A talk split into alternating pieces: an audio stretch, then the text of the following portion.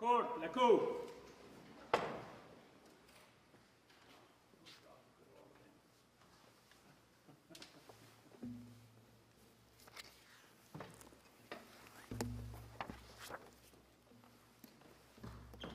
Good morning, please be seated.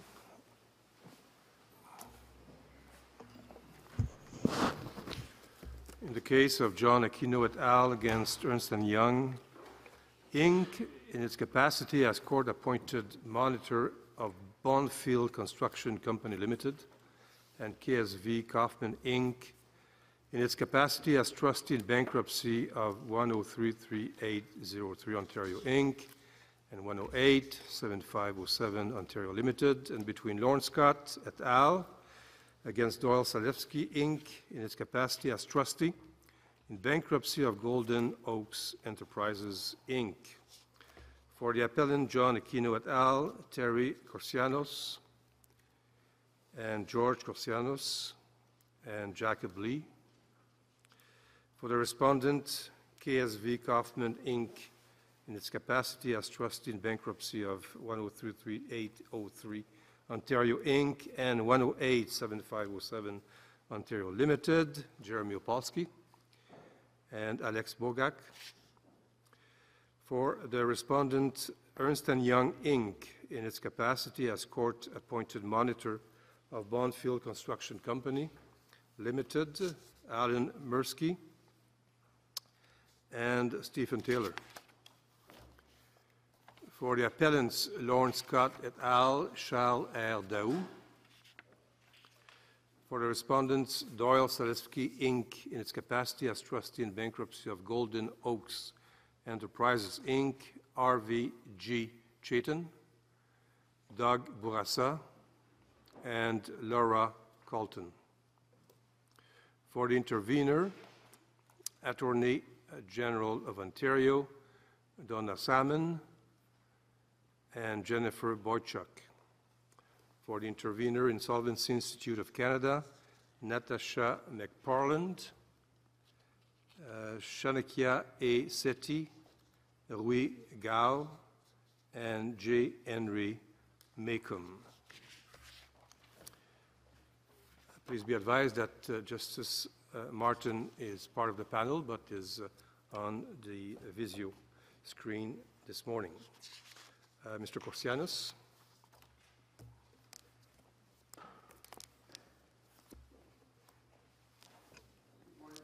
Good morning, Justices. I would like to start off where the Court of Appeal left off in regards to its corporate attribution doctrine analysis. So if you could please turn to tab one of our condensed book, where Justice Lauwers, on behalf of the Court of Appeal, reframed the corporate attribution test as follows. Quote, "In light of these considerations, I would reframe the test for imputing the intent of a directing mind to a corporation in the bankruptcy context this way. The underlying question here is who should bear responsibility for the fraudulent acts of a company's directing mind that are done within the scope of his or her authority, the fraudsters or the creditors? Permitting the fraudsters to get a benefit at the expense of creditors would be perverse. So there are three points I would like to make in regards to the foregoing passages. Point number one. Contrary to the teachings of this court in the Christine DeJong case, wherein the court stated that as a threshold matter, minimal criteria must always be met prior to corporate attribution being implemented. The Court of Appeal carved out of the body of civil law bankruptcy law, wherein these minimal criteria no longer had to be met. Point number two. Unless one lives in a parallel universe where up is down, black is white, and vice versa, Which When it- reminds me of what Jonathan Swift said, that lawyers are those who argue black is white or white is black according as they are paid. So you are going to tell us which is black and which is white. Well, the, the point is this, I mean, so fraudsters, so it's axiomatic, if there's a contest between a fraudster and a creditor, it's axiomatic that the, that the creditors are going to prevail. So the point here, uh, Justice Rowe, is this, that it really isn't a test, what they formulated here. On a de facto basis, if not a de jure basis, what they've done, the Court of Appeal, is they've ousted the corporate attribution doctrine as formulated by this court in Canadian Dredge and its progeny. And they've replaced it with a concept resembling that of respondeat superior. And then point number three, and even though this is more of an oblique point, it is nonetheless important. Court of Appeal appears to have equated being found liable as a privy under Section 96 of the BIA with being a fraudster. It is important to note that at no point in the proceedings below did either the monitor or the trustee ever seek to hold any of the appellants liable in fraud. And in point, in fact, Justice Dietrich did not adjudge any of the appellants liable in fraud. The closest that she got was to simply merely attribute John Aquino's fraudulent intentionality vis-à-vis the third-party creditors onto the corporate debtors themselves, with the concomitant result Mr. being... Mr. Cosiano, um, the monitor and the trustee took a recourses under Section 96 of the Bankruptcy and Insolvency Act. Yes. Is that doctrine relevant for a recourse under Section 96 of the Bankruptcy and Insolvency Act? Well, it is our respectful submission, Justice Cote, that they, quite frankly, they sued under the wrong cause of action. Section 96 of the BIA, its focus, by its express terms, is towards third-party creditors. Mm-hmm. It has no applicability in regards to any fraud that may have taken place within the corporate debtors themselves. So would you say that this doctrine, the corporate attribution doctrine, has nothing to do with Section 96? Oh, it's very much so. Because if you look at Section 96, and we've reproduced it in our condensed book, at tab 7. So if you look at Section 96, 1B, 2B of the BA, which is the relevant provision here, it says clearly, "The debtor intended to defraud, defeat, or delay a creditor."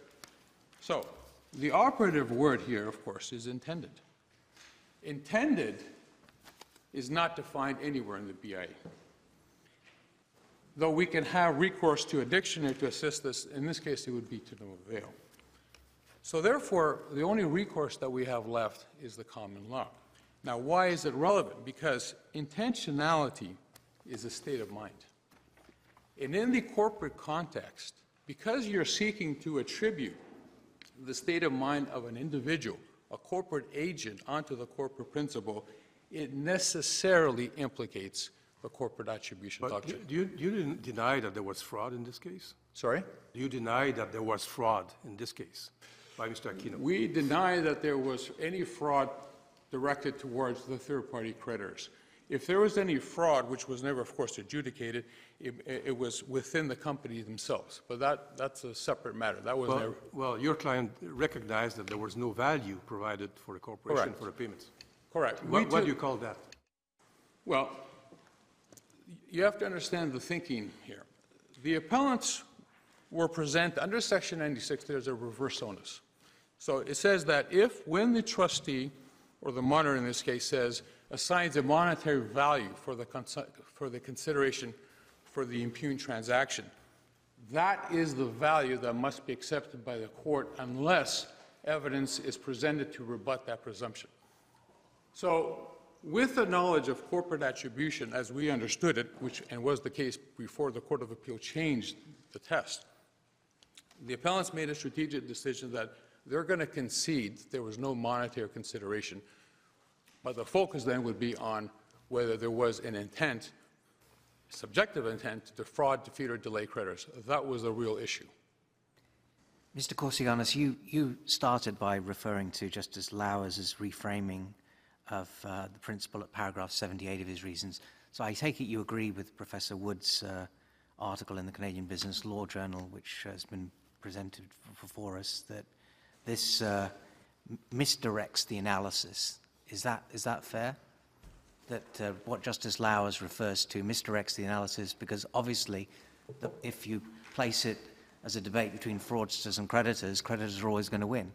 That's So correct. that's a, that's a self-fulfilling prophecy. That's correct. But Justice, Professor Wood also goes on to talk about how the corporate attribution doctrine needs to be modified uh, in the particular context of transfers at undervalue, because otherwise it makes no sense to allow a fraudster to say, I get to benefit from the defense uh, at the back end of the Canadian dredge test, and therefore corporate attribution doesn't apply. That makes no sense whatsoever. And of course, in Livent, the court also said that this is a public policy principle, and that's also been enunciated repeatedly by the UK Supreme Court. So we have to apply this doctrine in this context with a degree of common sense. Uh, because, you, as, you, as you acknowledged to Justice Cote, you can't escape the issue of intent in Section 96. So you've got to have a, a, a doctrine. Correct. So what's wrong with applying the first two prongs of the Canadian dredge test, but to recognise, as has been proposed by the trustee, that you can't look to the fraud of the directing mind, because that would allow the fraudster to benefit from their own fraud uh, to, uh, to defeat creditors. What's wrong with that approach? Well, our approach, uh, Justice Jamal, is this. To adopt an approach proposed by my friends would fly right in the face of Canadian dredge. Because one thing to point out... Canadian dredge was a criminal case dealing with criminal liability. It wasn't a case dealing with transfer uh, of undervalue where the affected parties are third-party creditors. So let me explain, Justice Jamal. So as we said in our factum, there's an underlying rationale corporate attribution doctrine, which of course extends both in the uh, corporate and the civil context. And that is logical coherence. So in the words of Justice Estey, because the court back in Canadian Dredge delineated an outer limit. And it says very clearly, when you cross that outer limit, and that limit will be crossed when the director is actively defrauding the company that they purport to serve, and when there is no benefit to the company, either by intent or by result, well, then it's unrealistic in the extreme to consider that there's still a directing mind. And that's why we call the logical coherence rationale, because it would be incoherent to still consider someone uh, the director. Now, to address your concerns, well, the answers are actually quite simple. The monitor and the trustee at any time could have sued for a direct cause of, direct cause of action. So I they- agree with you there, but so what? So what? Well, they sued under the wrong cause of Well, action. they've got multiple causes of action. They could have taken other proceedings. We're dealing with a transfer of undervalue claim. We're not dealing with a derivative action. And that's why they failed, Justice McLean, because it's the wrong cause of action. They're, they're, it's misguided in the extreme. At a fundamental level, Section 96, the raison d'etre of that statutory provision is fraud against third-party creditors. It has nothing to do with any internal fraud. Know, it is a recourse belonging to the trustee or the monitor, 96, and Sorry, I- what, so- what you say is that they have to prove that the debtor, and here the debtor is the company, uh, intended to defraud, defeat, or delay a creditor, a creditor of the company. That's And you correct. say here that uh, uh, the doctrine cannot apply because the conditions, the requirements are not met, or you say if you fail on that, because this is what you say in your factum, you say then there should be a trial to show, to, to prove Well- what? To prove the intent that there was no uh, fraud against creditors of the company? Well, there's two issues, right? So one issue is that we claim that John Aquino's state of mind, as a matter of law, as a matter of law, cannot be imputed to the corporate debtors. Okay. Why? Because the minimal criteria, which this court has stated clearly, have, must always be met. Because they were not met, they fail on that fundamental. And as a matter of fact, what do you say? So, in the matter of fact, so this is our position. And this, of course, is in the alternative. So, Justice Dietrich stated that even though economic factors are important in deciding the issue of whether Mr. Aquino, in fact, had the requisite intent to fraud, defeat, or delay creditors, she said they was not determinative in and of itself. In our respectful submission, economic factors, under the right conditions, can indeed be determinative. And because Justice Dietrich stated that the record before the court did not allow her to make uh, a a determination as to the true financial state of the companies at the time of the impugned transactions, which, don't forget, go back to 2014, 20, then that was an issue which was left unresolved, and that's why we respectfully submit in the alternative that this matter should be remitted back to Justice Dietrich with instructions that she conduct a trial with the benefit of viva voce evidence. So in your opinion, is it necessary to uh, present that evidence for each transfer? Because I understand, and correct me if I'm wrong, that there were many transfers here. Correct. Over a period of five years. Yes. So is it your view that uh, we have to analyze the situation? I mean, was there an intent to defraud, defeat, or delay a creditor at the time of each transfer? Well, I mean, that's a good question. So you have literally hundreds of transactions. So, I mean, but don't forget, the economic condition of a company does not fluctuate day to day. So, This is why I'm asking the question. Right. Because it is possible that some of the transfers, there was no creditors who were waiting for their payment. so let's say, for example, so the way the court would have to approach this position, so, because it's a very idiosyncratic test, and we've quoted the passage from Justice David M. Brown, as he then was, he's now Court of Appeal, where it's a combination, it's a hybrid subjective, objective kind of a test. So the court has to put itself in the shoes of John Aquino at the time of the impugned transactions, assess what his subjective intentions were at that time, and also understand what are the objective uh, circumstances surrounding it. So in, in, like, in practice, how would this work out? So we would then, if this thing were to go to trial, we would probably have to break it from year to year, say, okay, in 2014, based on these financial statements, based on all this objective evidence, the company was strong.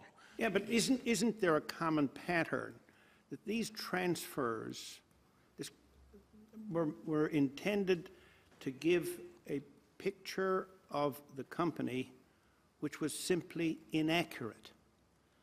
Money was taken out of the company at one point, but when the time came to report, to prepare the financial statements, it was put back in, then it was taken out again. Well- Now, what possible purpose is there than to misrepresent the financial condition of the company? I think, Justice Rowe, you're confusing two separate issues. There's, there was what was called the false invoicing scheme, which just simply involved money being siphoned out of the companies.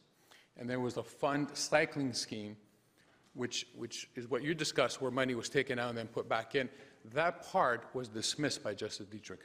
It's not part of this appeal. That was dismissed. So the issue then, and this is the argument that my friends made, they said, well, if money is being siphoned out of the companies under the false invoicing scheme, well then, obviously, those creditors here, uh, they've been defrauded.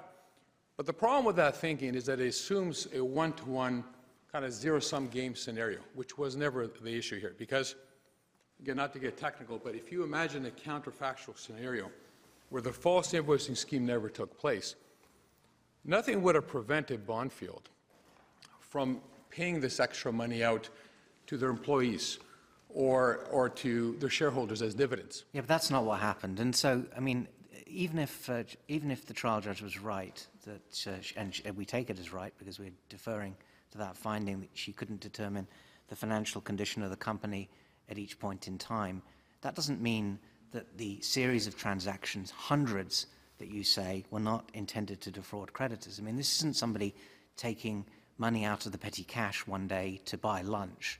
This is a, hundreds of transactions involving millions of dollars. Okay. Uh, so you have to look at this in that context. Whether or not at any particular time the company was going to go under because of the million dollar or $10 million, whatever it was, transfer, at the end of the day, this accumulation of transactions Okay. was obviously going to, uh, you know, the merry-go- merry-go-round was going to stop at some point, and then the creditors would be out of luck. Okay, so to address your, your question, if you could turn to Justice David M. Brown's uh, test, because that really encapsulates what you're saying here. Um, What tab is this? 19, please, tab 19. So this is what Justice David M. Brown said, and this is, this quote was, was accepted, at least implicitly by the Court of Appeal. So this is uh, tab 19 of our condensed book, please. So this is what he said. When inquiring into the intention of a debtor for the purposes of Section 96 of the BIA and the provincial preferences statutes for that matter, a court must ascertain the intention at the time of the transfer or transaction in light of the information known at that time. A court must resist the temptation to inject back into the circumstances surrounding the impugned transaction knowledge about how events unfolded after that time. And sometimes the whole is greater than the sum of the parts. So, Justice Jamal, what Justice Brown was saying here, and quite frankly, we agree with. You can't, from, you can't, uh, I mean, with, what do they say, a hindsight is 2020. We know that eventually Bondfield fell into financial distress. And it's easy to say, well, that was because we, there were these hundreds of these impugned transactions, but that is not the right test.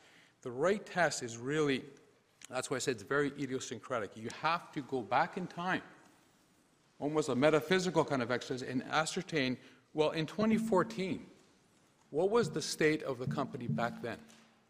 Obviously, you, you have to ignore what happened in the years afterwards. So in 2014, if the company is doing well, if all the creditors are being paid in full and time, how then can there be a subjective intent by John Aquino to defraud, defeat creditors when they're all being paid, when the company is doing well? So your position is that during that five-year period, some of those transfers could have been perfectly fine with no, int- perfectly fine, with no intent to defraud creditors of the company, and some of them, toward the end, toward the, the period where the company suffered financial difficulties, those may be problematic, and you say that this can be determined only if there is a trial. If and only if you As a reject... matter of law, you... Yes, okay. because there's an important distinction, because we're, our, our main point is this, as a matter of law, because of corporate attribution, John Aquino's intent cannot be attributed to the companies, which means their applications have to be dismissed in total. I'm, I'm sorry, sir, but it seems to me that it goes against um, finding of the judge at 193 of, of the judgment, when she says that um, these, these include John Aquino's admission that during the Bondfield review period, he and Ralph routinely injected capital into BCCL to mislead, to mislead BCCL's stakeholders into thinking that the Bondfield Group was financially, financially stronger. How, how can you reconcile what you're, what you're Well, saying with, I- with so with the finding of the judge? So, Chief Justice, again, as I said to Justice Rowe, this was the different scheme. There are two different schemes. This was the false invoicing scheme where you had money which was taken out and money put back in. That scheme, the false invoicing scheme, or the fund cycling scheme, was dismissed by Justice Dietrich. That was dismissed completely, and it was never appealed by the monitor. So that issue is now res judicata. So going back to our main, so I know it's kind of difficult from a conceptual point of view, but you have here this, this uh, false cycling scheme that went on for five years. Actually, went on even for longer, eight years, but under the BIA, they can only go back five years. So you have a scheme which was going on for many, many years. And again, unless you dismiss it, uh, allow the appeals based on the issue of law which we've raised, from a factual inquiry, it becomes very important that the court truly understand in the, any, any given year, the state of the company's financial affairs. Because only then, because, going back to your question, if the company was experiencing financial distress, extreme financial distress, and yet monies are being siphoned out, then yes, it, there could, the court could say, well, it's not objectively reasonable for Mr. Aquino to say, I'd never intended to defraud the third-party creditors, provided, however, that the company truly was in financial distress. But back in 2014, 2015, 2016, when you look at the audited financial statements that show a company experiencing robust economic growth, that simply cannot be stated. What do we, uh, what do we make with what, the approach that the trial judge followed, uh, the application judge, in saying, I'm going to look at badges of fraud?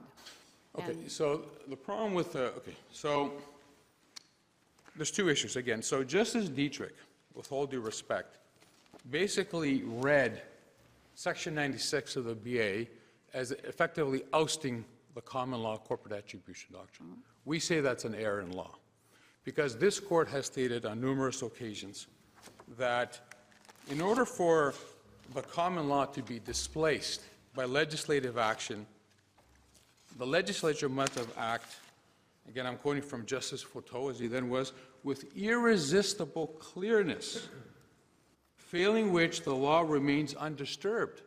So if we look at Section 96, can we discern a legislative intent with irresistible clearness that Parliament intended to displace the uh, common law corporate attribution doctrine? And the answer to that question is absolutely not. It's laconic. I have a So- question with regard to, sorry, to your left. It's okay, sorry. So with regard to Mr. Aquino's concession that, uh, regarding the fraudulent invoices, so what's your view then with regard to the social policy considerations when we're looking at um, the corporate attribution doctrine? Well, so i- this is the beauty about uh, the Christine DeJong case. Because Justice Brown, on behalf of a unanimous panel of the court, stated that public policy considerations don't even come into play until that threshold issue is resolved. So he said, the court stated, unless these minimal criteria must always be met. And if they're not met, public policy doesn't come into play. Corporate attribution cannot apply.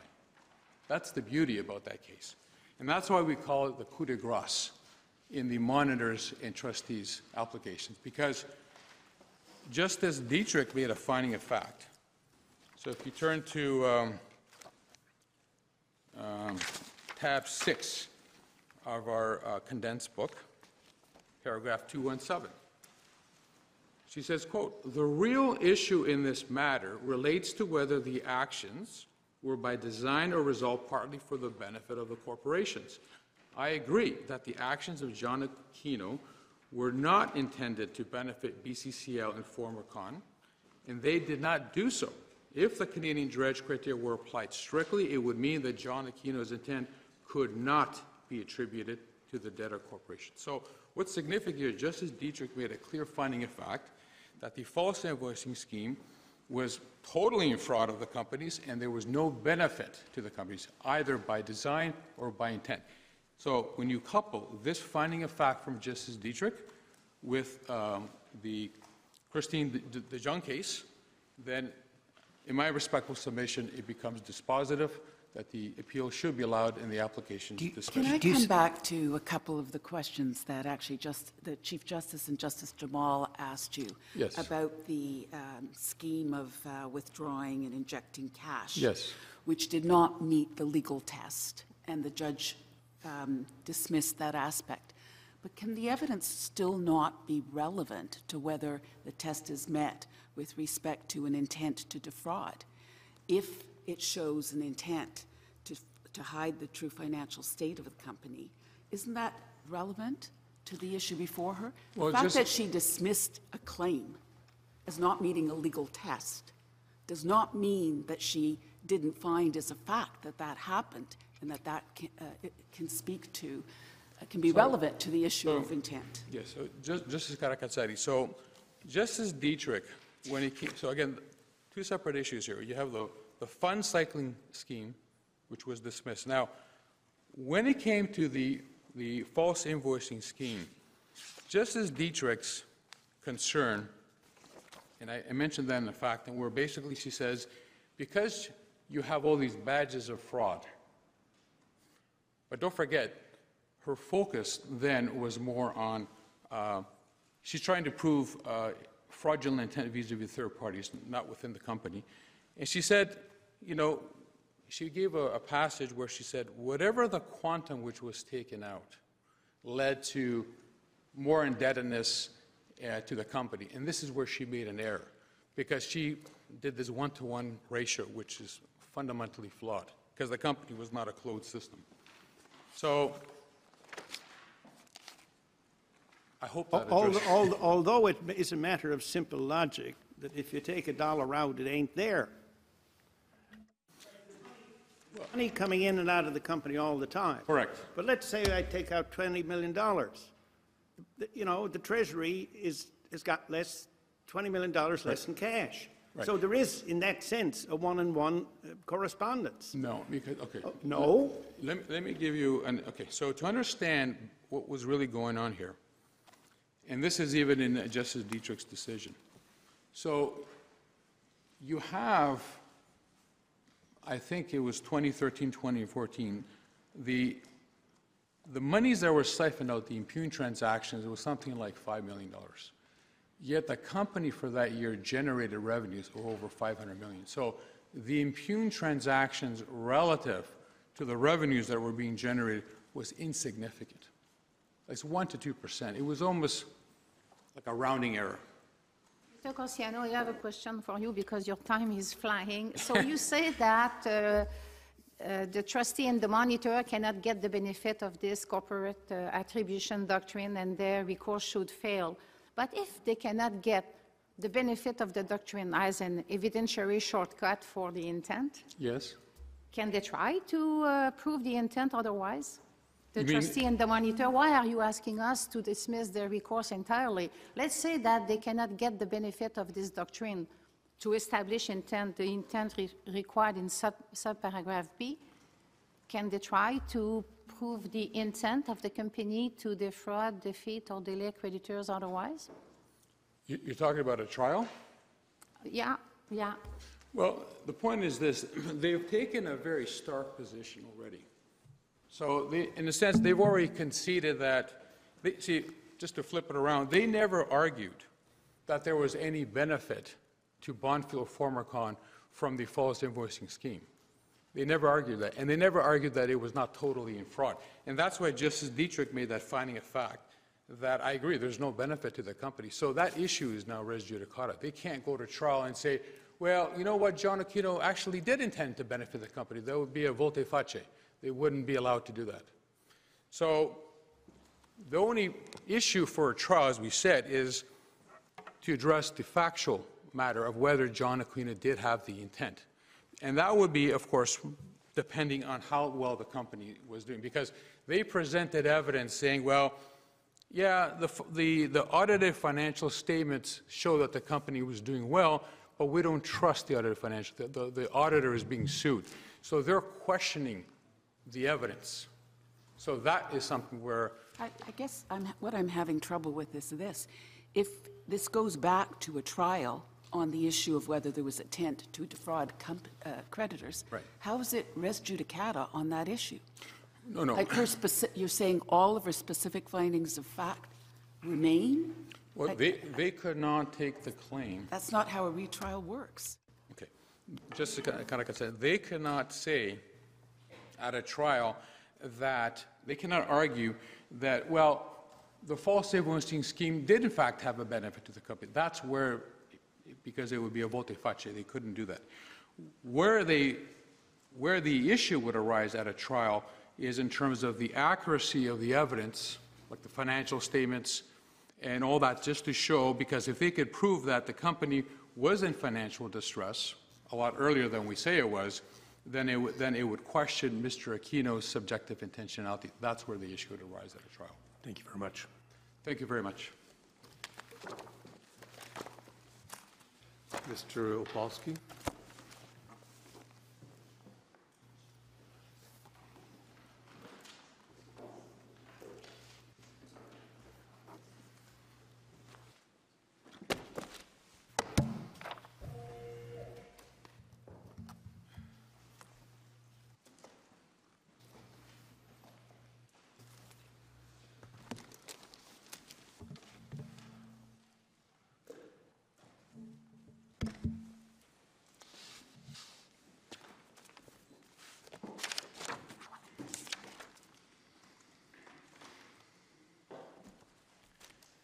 Morning, Chief Justice, Justices. The appellants defrauded Forma-Con and Bondfield of tens of millions of dollars. They come before you today to assert that Canadian Dredge allows them to use this fraud, their own fraud, as a defense against the claim for transferred undervalue. They say that Parliament's intent and this court's case law requires a rote and rigid reading of Canadian dredge and we disagree. In Livent, when faced with a new statutory context, this court added a qualification to Canadian dredge in order, in that case, to prevent a perverse outcome that would have rendered the statutory context, a mandatory audit in that case, meaningless, this court qualified the common law, and we asked the court to do the same here. We propose two qualifications to the common law that would address the novel context raised by this case, and my colleague, Mr. Merskey, on behalf of the monitor, will then speak to the issue of statutory interpretation and whether Canadian dredge has any relevance here at all under Section 96. Of the view that Canadian dredge is relevant to a recourse under Section 96? I'm sorry. I'm not asking half of Canadian dredge, the entire Canadian dredge. Mr. Merskey is going to speak on the issue of how you use badges of fraud with respect to looking at the person in control of the corporation and attributing intent on that basis. And I believe his submissions will be, as he says in his factum, that either you look at the first half of Canadian Dredge, which is a directing mind in the scope of his authority, or you look at the case law, which for hundreds of years has just looked at the person in control and the badges of fraud. The result will be the same. The critical aspect, which is consistent with my submissions, is the fraud and no benefit defenses do not apply and cannot apply in the context of transfers at undervalue. So when De Jong says uh, it's minimal criteria, you're relying on the first two criteria and not the defences. So the test you're proposing is consistent with De Jong, and that Canadian dredge isn't to be applied regardless of context with both the two criteria and the two defences, because it makes no sense to apply the fraud defence when the person invoking it is the fraudster. We agree. It makes no sense. In fact, we would go further to say it actually turns Canadian Dredge on its head. It does the opposite of what Justice, Justice Estey tried to do in Canadian Dredge, which is protect the corporation from the extremes of a rogue employee. Here, the appellants are saying use Canadian Dredge to protect that rogue employee. That was not the point of Canadian Dredge. So this is why I say, and I ask the question, Mr. Opolsky, that doctrine, Canadian dredge, Livent, and De Jong, is it relevant to a Section 96 application? And, and, and we say, Justice Cote, that we have given you, two, we've given this court two different paths to get there. My friends um, for the monitor say, uh, and we ad- adopt and endorse their submission, that you can get there under statutory interpretation to say it is not relevant. If you look at, if you look at Section 96 and interpret Section 96 in the context of hundreds of years of how courts, since 1571, have pursued fraudulent conveyances, you can get there without corporate attribution.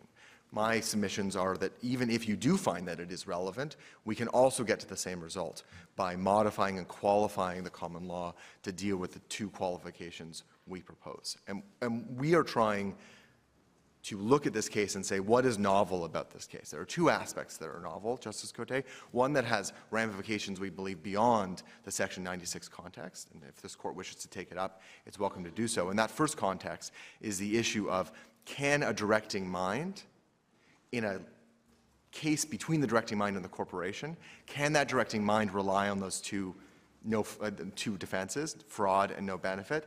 And we say, they cannot because, as I mentioned a moment ago, that would turn Canadian Dredge on its head. And the second qualification we provide is that in transfers at undervalue, in analogous provincial um, uh, causes of action, these two defenses also don't find a home.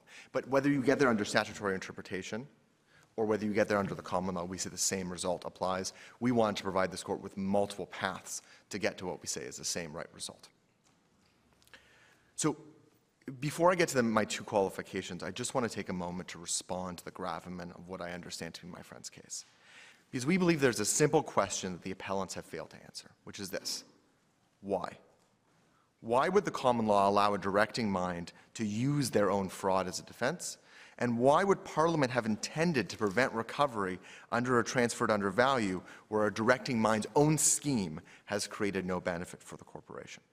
Just to give you an example, under the appellant's approach, if a directing mind scheme also partially benefited the corporation, our friends say that the transferred undervalue would then succeed because the no benefit defense would not apply. But they argue, like here, that in acting totally in fraud of the corporation, with no benefit to that same corporation, the appellants now have a full defense to the transferred undervalue. Under the appellant's approach, the worse the fraud, the less liable the fraudsters, and we say this makes a mockery of the rationality of the common law. The Court of Appeal called this approach counterintuitive, and we say the appellants have a very high bar to clear to convince this court to undertake such a perverse approach. The, the defences in Canadian dredge, obviously in the criminal context, are defences of fairness to ensure that the um, corporation isn't tarred with the criminality of the directing mind. That's the, the context in which the defences are uh, invoked. In this case, it's not the corporation that's going to be harmed or uh, prejudiced, it's actually the creditors.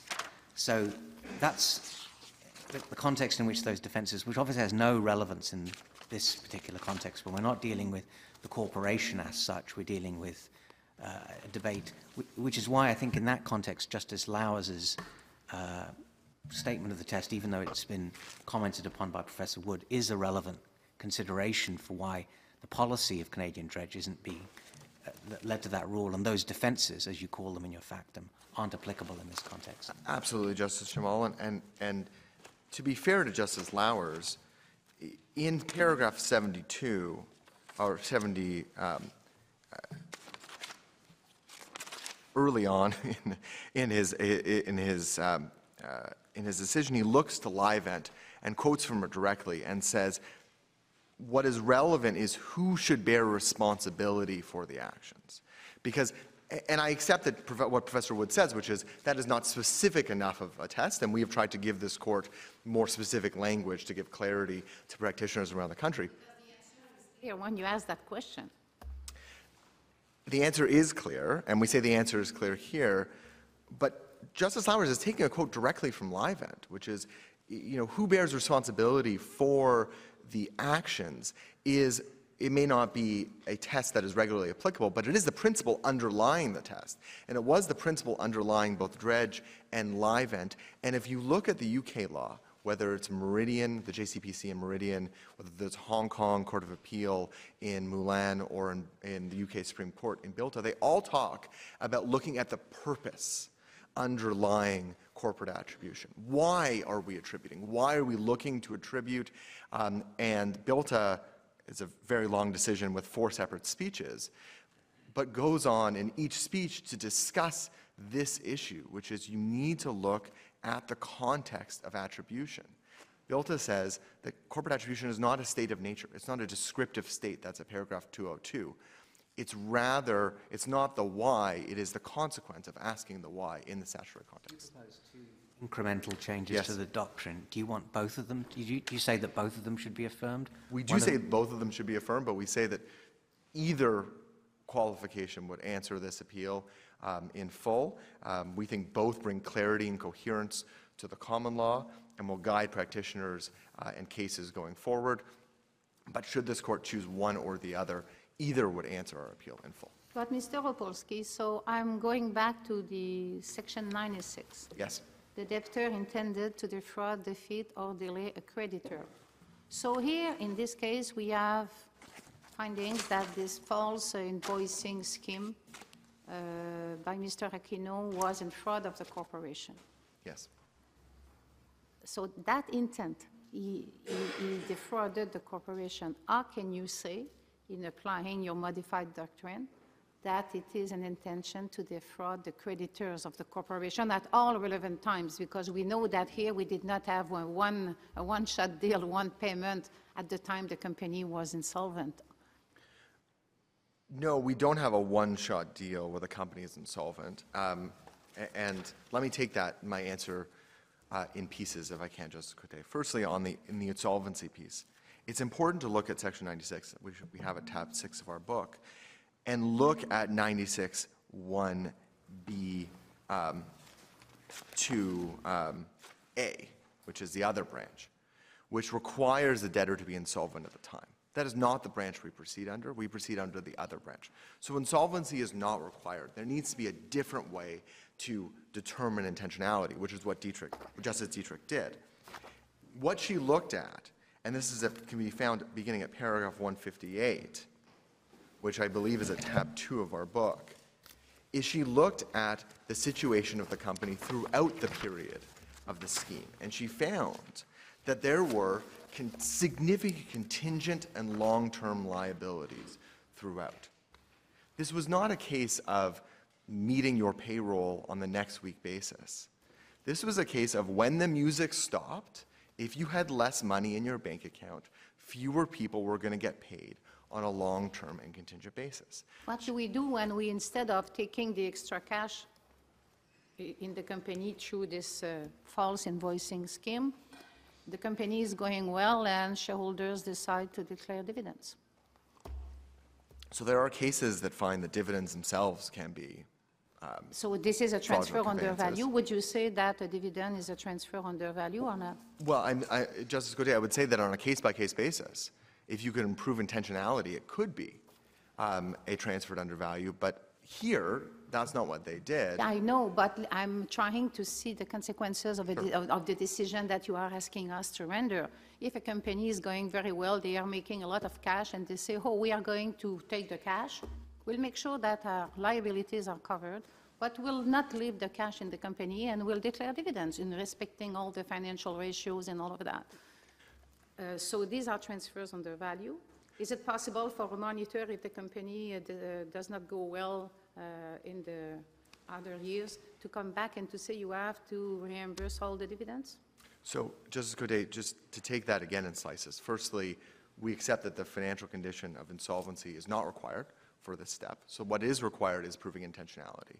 Intentionality and the badges of fraud are fundamentally case-specific. We defer to the trial judge in our findings here. There are some cases where transfers at undervalue have been alleged about dividends, where they're between related parties and the facts can support the intentionality to defeat, defraud, or delay. But that is not the case here. We are so far away on the spectrum where these transfers, and we have the details again at tab two of our scheme, were in secret. They were done with names of companies that were purposely deceptive.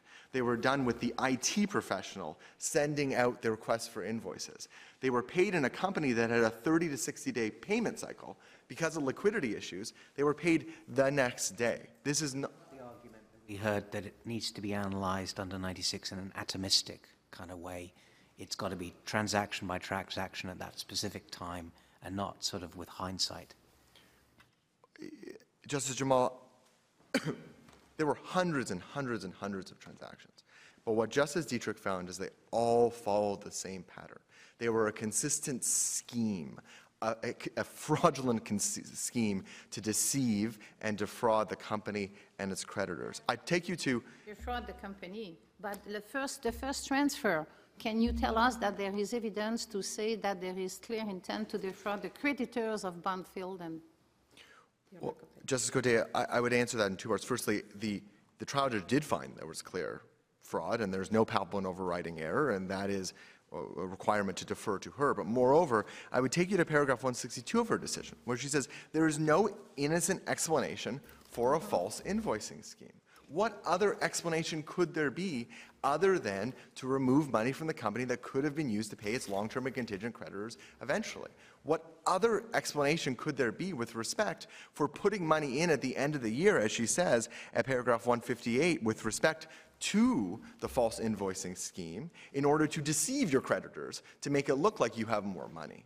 They had credit lines, they were, uh, I, my client is uh, the trustee of Forma-Con. Forma-Con was the guarantee of all these larger loans. So the less money it had, the less able it was able to make those contingent liabilities. If you, if, if I'm a supplier, a big supplier, and I'm going to uh, deliver goods, several million dollars, maybe I want to see your audited financial statements. And maybe I want to set the terms upon payment having regard to what I take to be accurate financial statements. And if it looks like you're kind of teetering on the edge, I want cash on delivery or you're not getting it. As opposed to, these guys are flush with cash. 90 days is fine by me. Absolutely, Justice Rowe, but it goes beyond a trade creditor. These are, these are bank creditors, these are loans, these are guarantees, these are facilities, and they were actively deceiving those creditors on the state of their financial well-being. Uh, Chief Justice, may I have 30 seconds to conclude? 30 seconds. Thank you. In this case, the appellants collaborated in a fraudulent scheme to steal over $30 million in five years. And Justice Dietrich, in her cost endorsements, called this corporate looting. 40 years, ago when, 40 years ago, when Canadian Dredge was decided, it was designed to protect a corporation from the actions of its rogue employee. That is not the case here. No public policy is served by immunizing these appellants. We ask this court to clarify or qualify the common law to ensure that Canadian Dredge is not abused in this fashion. Those are my submissions, subject to your questions. Chief Thank you very much. Mr. Merskey?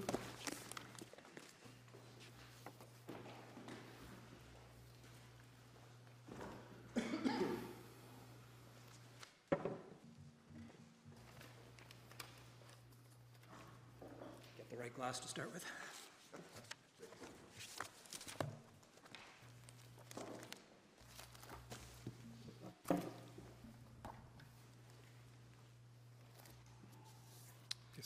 Morning, Chief Justice, Justices.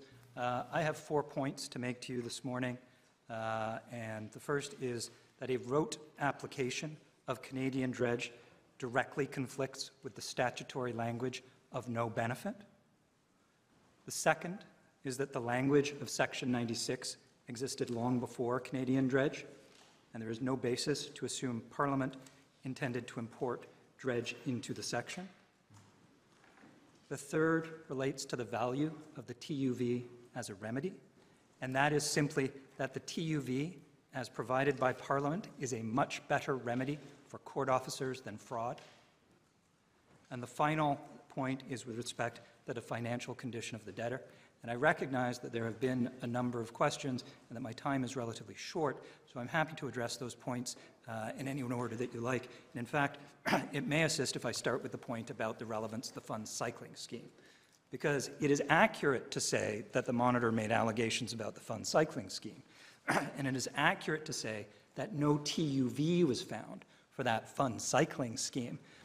but the basis of those allegations was a lot of money flowed out of the company separately from the fake invoices. A lot of money was paid to John Aquino's holding company, whether through direct payment, check, or otherwise. He claimed there was consideration, he claimed there was value. But the point for Justice Dietrich was in the five year look back window, the net outflow to John Aquino was uh, lower than the net inflow back into Bondfield. So her point was, and the, and the monitor's point against that was, but during this time, and prior to this time, he was already stripping so much money out of the company that there was no other source of funding for him to repay those prior payments. Now, that allegation failed. It's absolutely clear, and we didn't appeal it. But what Justice Dietrich did say, as a number of you have recognized, that the things that John Aquino did as part of that, including making the company look flush with cash from time to time in order to look good to its bonding agencies and to its bankers so that they would advance credit and then remove that cash, are signs of poor financial condition. As Mr. Opolsky said, you don't have to be insolvent in order to, under the related party test, have an intention to defeat, defeat defraud, delay. In fact, there's case law under the fraudulent conveyance legislation which simply says that if you're embarking upon a risky venture, and Justice Dietrich referred to this, that if you're embarking on a risky venture, steps to creditor proof, such as in the personal context where a spouse transfers a house uh, before starting a construction business, that those steps alone can be sufficient to show the intention to defraud. And that's the reason for which Justice Dietrich said economic intent in an economic circumstance in and of itself isn't determinative, and she was relying upon the Court of Appeal, Justice Van Rensburg, in Urban Corps, who made the very same point. So the evidence has come out a bit, I would say, disjointed this morning with respect to what the determination on the fund cycling scheme was. The monitor lost the argument that there was a TUV with respect to the fund cycling scheme. The monitor did not lose the argument that the irregular inflows and outflows of cash were part of a picture of poor economic health, along with a raft of other factors, such as uh, financial statements that didn't bear any connection to reality, uh, but was a number of, one of a number of factors that demonstrated the company was in risky condition, or as Justice Lauwers himself put it, that anyone would have known that a company of this size engaged in the construction industry with these kind of outflows was at least acting recklessly, those were Justice Lauwers' words, in taking this kind of money out of the company. Mr. And Merskey, you said, you referred to Urbancorp. yes, And you say that uh, Justice Van Rensburg uh, wrote what she wrote. She says that you have to show that the conditions of Section 96 are met.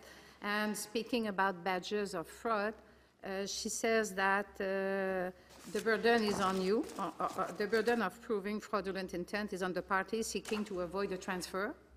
And while badges of fraud are- indicia of fraudulent intent, their presence does not mandate an inference of fraud to be drawn. So here, I understand that Justice Dietrich found some badges of fraud, but you say that we cannot revisit that? Because Justice Van Rensburg is clear in Urbancorp that uh, it does not mandate an inference.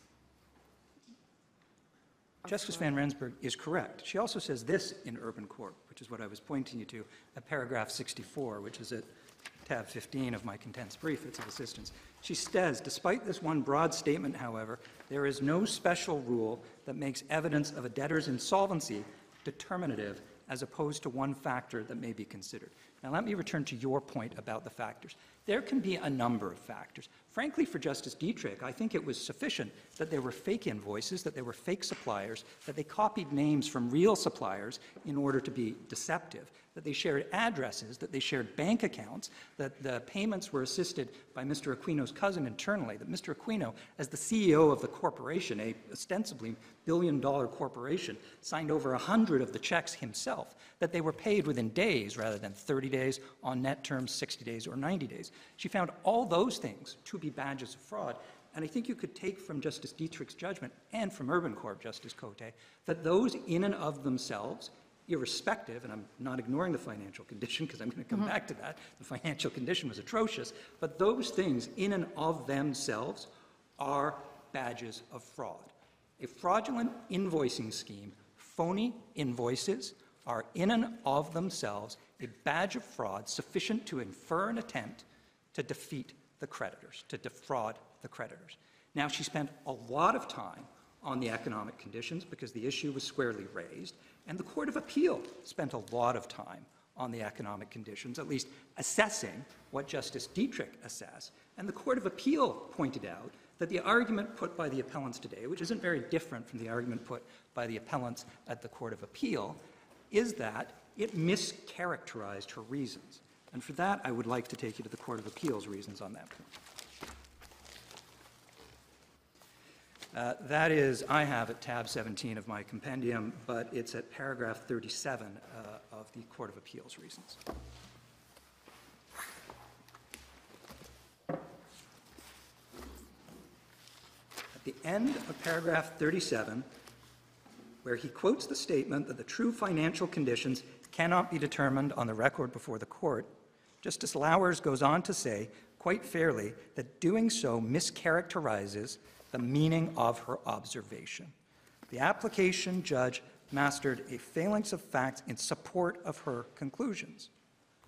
And Justice Lauwers summarizes in about a third of the space that Justice Dietrich took, based on thousands of pages of evidence and cross-examination, what those factors were, specifically with respect to the financial conditions. So that is the reason that the monitor and the trustee says there's absolutely no basis on which this court can or should interfere. And in fact, in fairness to Justice Dietrich, what was before her was a company in uncertain financial conditions at very best. If you even want to take, if you even want to take the appellant's hypothesis that, well, this was at 1 or 2 percent, a small fraction of the revenues of the company, you fail to understand, and my friends haven't put it in evidence, well, what was the profit of the companies? Because in the construction industry, it's notorious that profit is a tiny fraction of revenue. And so if you're pulling out $20 million, that may not be the only reason for the collapse, by all means. There are risky construction projects underway at the same time. But then if you are pulling out that money while engaged in multi-year risky construction projects with high capital requirements, you are taking a deliberate risk with the creditors. And if you're Mr. taking... Merskey, can I ask you about what you stated in your overview as your second point and for which Mr. Opolsky's argument was stated to be in the alternative.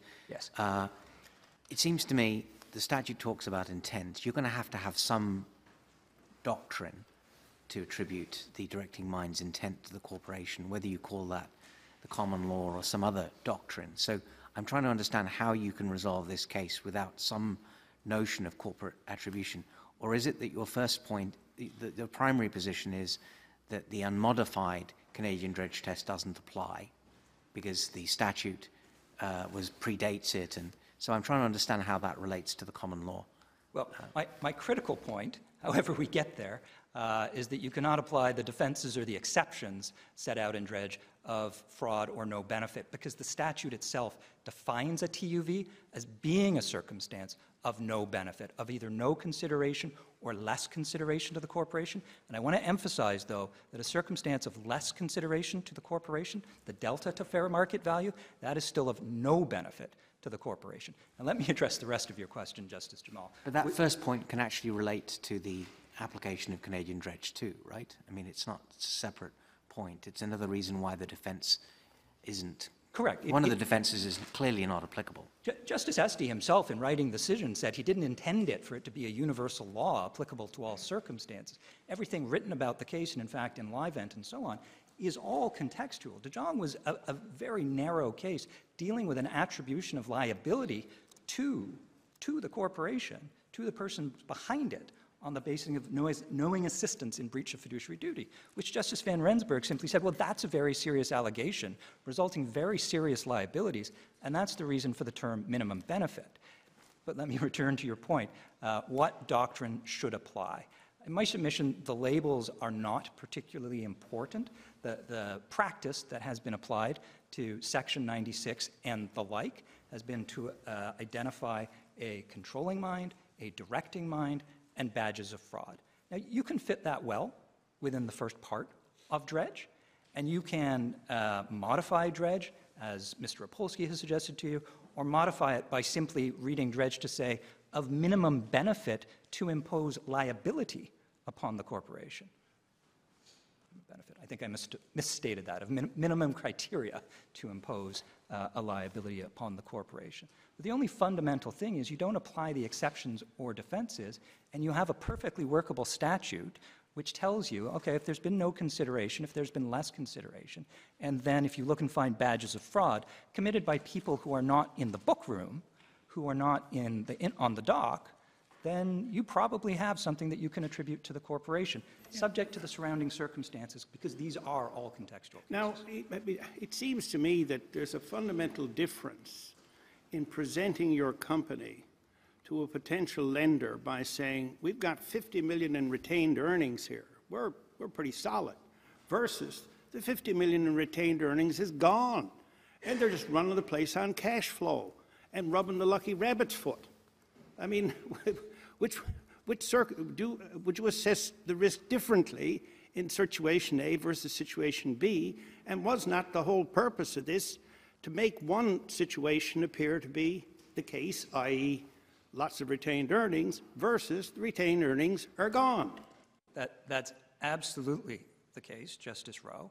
Uh, and simply put, if you have a solid base of retained earnings, your creditor base is at less risk, which may lessen potentially the intention to defraud. Although I do commend Justice Dietrich's words to you, there can be no innocent explanation for a, a fake invoicing scheme. In that circumstance, all of the rest of these factors support her conclusion as well. But let's not back away from the raw fraud that was before the trial judge. That's what it was by the time that we got there. And she said, there's no explanation for this that could take it outside of the words of the section, except for the creative arguments around Canadian Dredge, which she rejected on the policy basis that you've identified, Justice Jamal. The same question, let's say that the retained earnings are not there because of declaration of dividends. Uh, Transfers on the value, so what do we do with that? The- The the dividends are declared, and legitimately, the the shareholders say, we don't, we don't need to put, to leave a lot of money in the corporation in case uh, it's not going well one day. So, so, but I'm asking the question, what would happen in that case? Dividends are a more, more nuanced question. Uh, but they can be a transferred undervalue, because by definition, the shareholder is just being given the profit of the corporation. They're legally entitled to that profit in the relevant circumstances when the corporation has the ability to pay dividends. Now, obviously, a corporation is not permitted to pay dividends when it's insolvent, so this issue will only arise for the related party test under the five-year window uh, with respect to the intention to defraud, defeat, delay. I would say it might be more difficult in those circumstances, and it may be less common, but it is still possible for, using your example, Justice Cote, if a corporation decides to run on a very thin capital base mm-hmm. and pushes all of its profits out the door and comforts itself by saying, I can pay my liabilities tomorrow. I can pay my liabilities today. That's the cash flow test of insolvency. I've satisfied the CBCA director liability requirements. That may not be enough, but it might depend on the industry. If you're a real estate trust, you've got an extremely stable industry in which part of the tax structure is built by pushing some of the profit out of the door. But what if you're in an industry with high capital requirements, and in fact, you need to renew your business, you need to reinvest in the inventory, you're in retail, you need to reinvest in the stores, or the business will go on an inexorable slide to collapse. Well, if it happens outside of five years, it's not going to do us any good on the TUV, so that's another comfort. But if you've done it by having a thinly capitalized company in a risky industry where you need to spend the money rather than giving it to your shareholders as profit, that could be a fair TUV. Might not be a fraud. Thank you very much. The court will take its morning break, 15 minutes.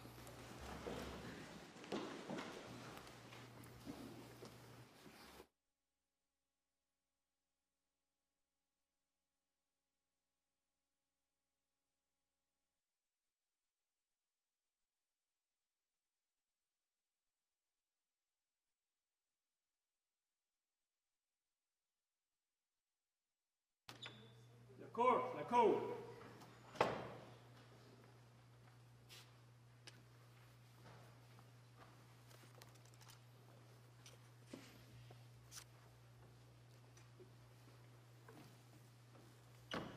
Thank you. Please be seated. Monsieur Daou?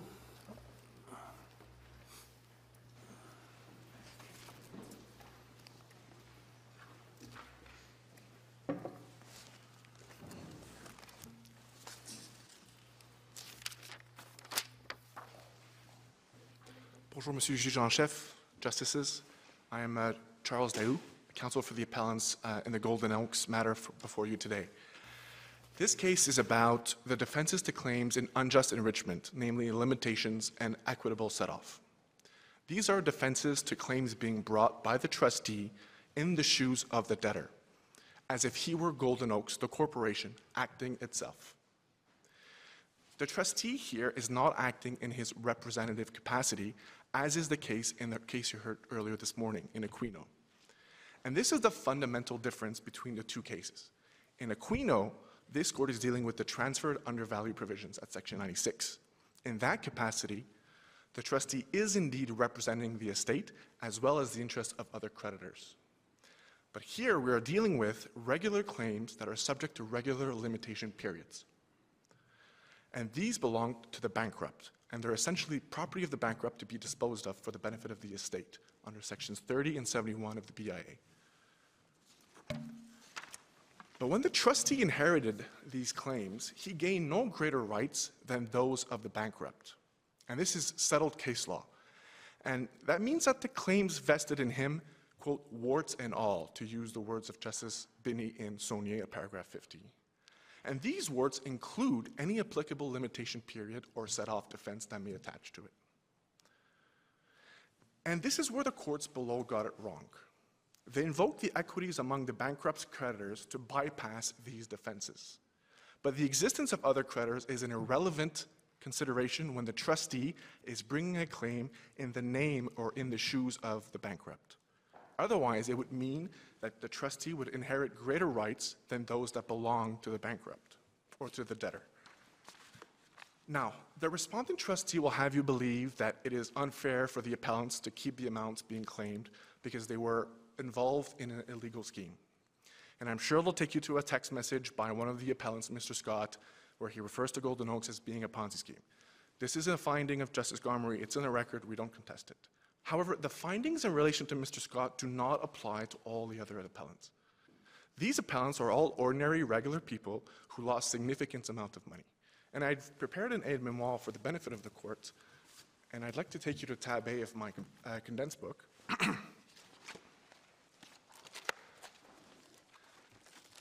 And this is where I've listed all the parties and the issues that apply to them.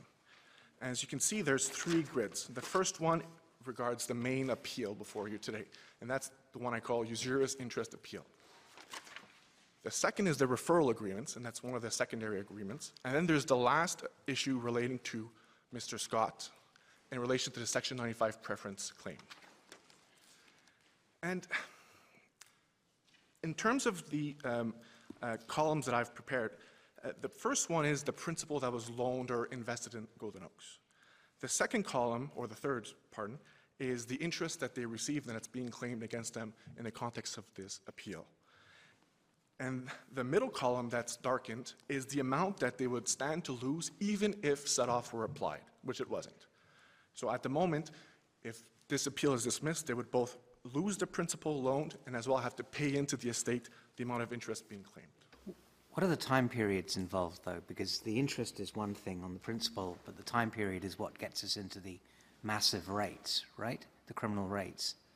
The uh, they were uh, promissory notes that were uh, short, over a short period. So they would say, for example, uh, loan me uh, $50,000, Sure. and within six weeks you get 4,000 back.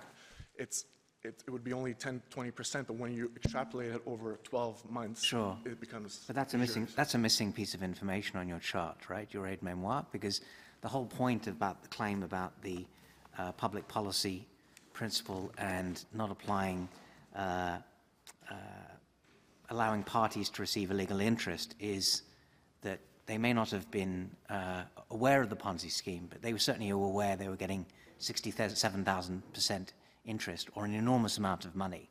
And, uh, you know, basically buyer beware. You, you enter into a transaction like that, don't say it's unfair or unconscionable or contrary to equity to, uh, to, uh, to, to uh, Well, I, I see your point. allow just- the limitation period to run. I see your point, just Jamal, but the, the harshest criticism the trial judge had for the appellants was that they were perhaps negligent investors, that they should have known it was too good to be true, and it was.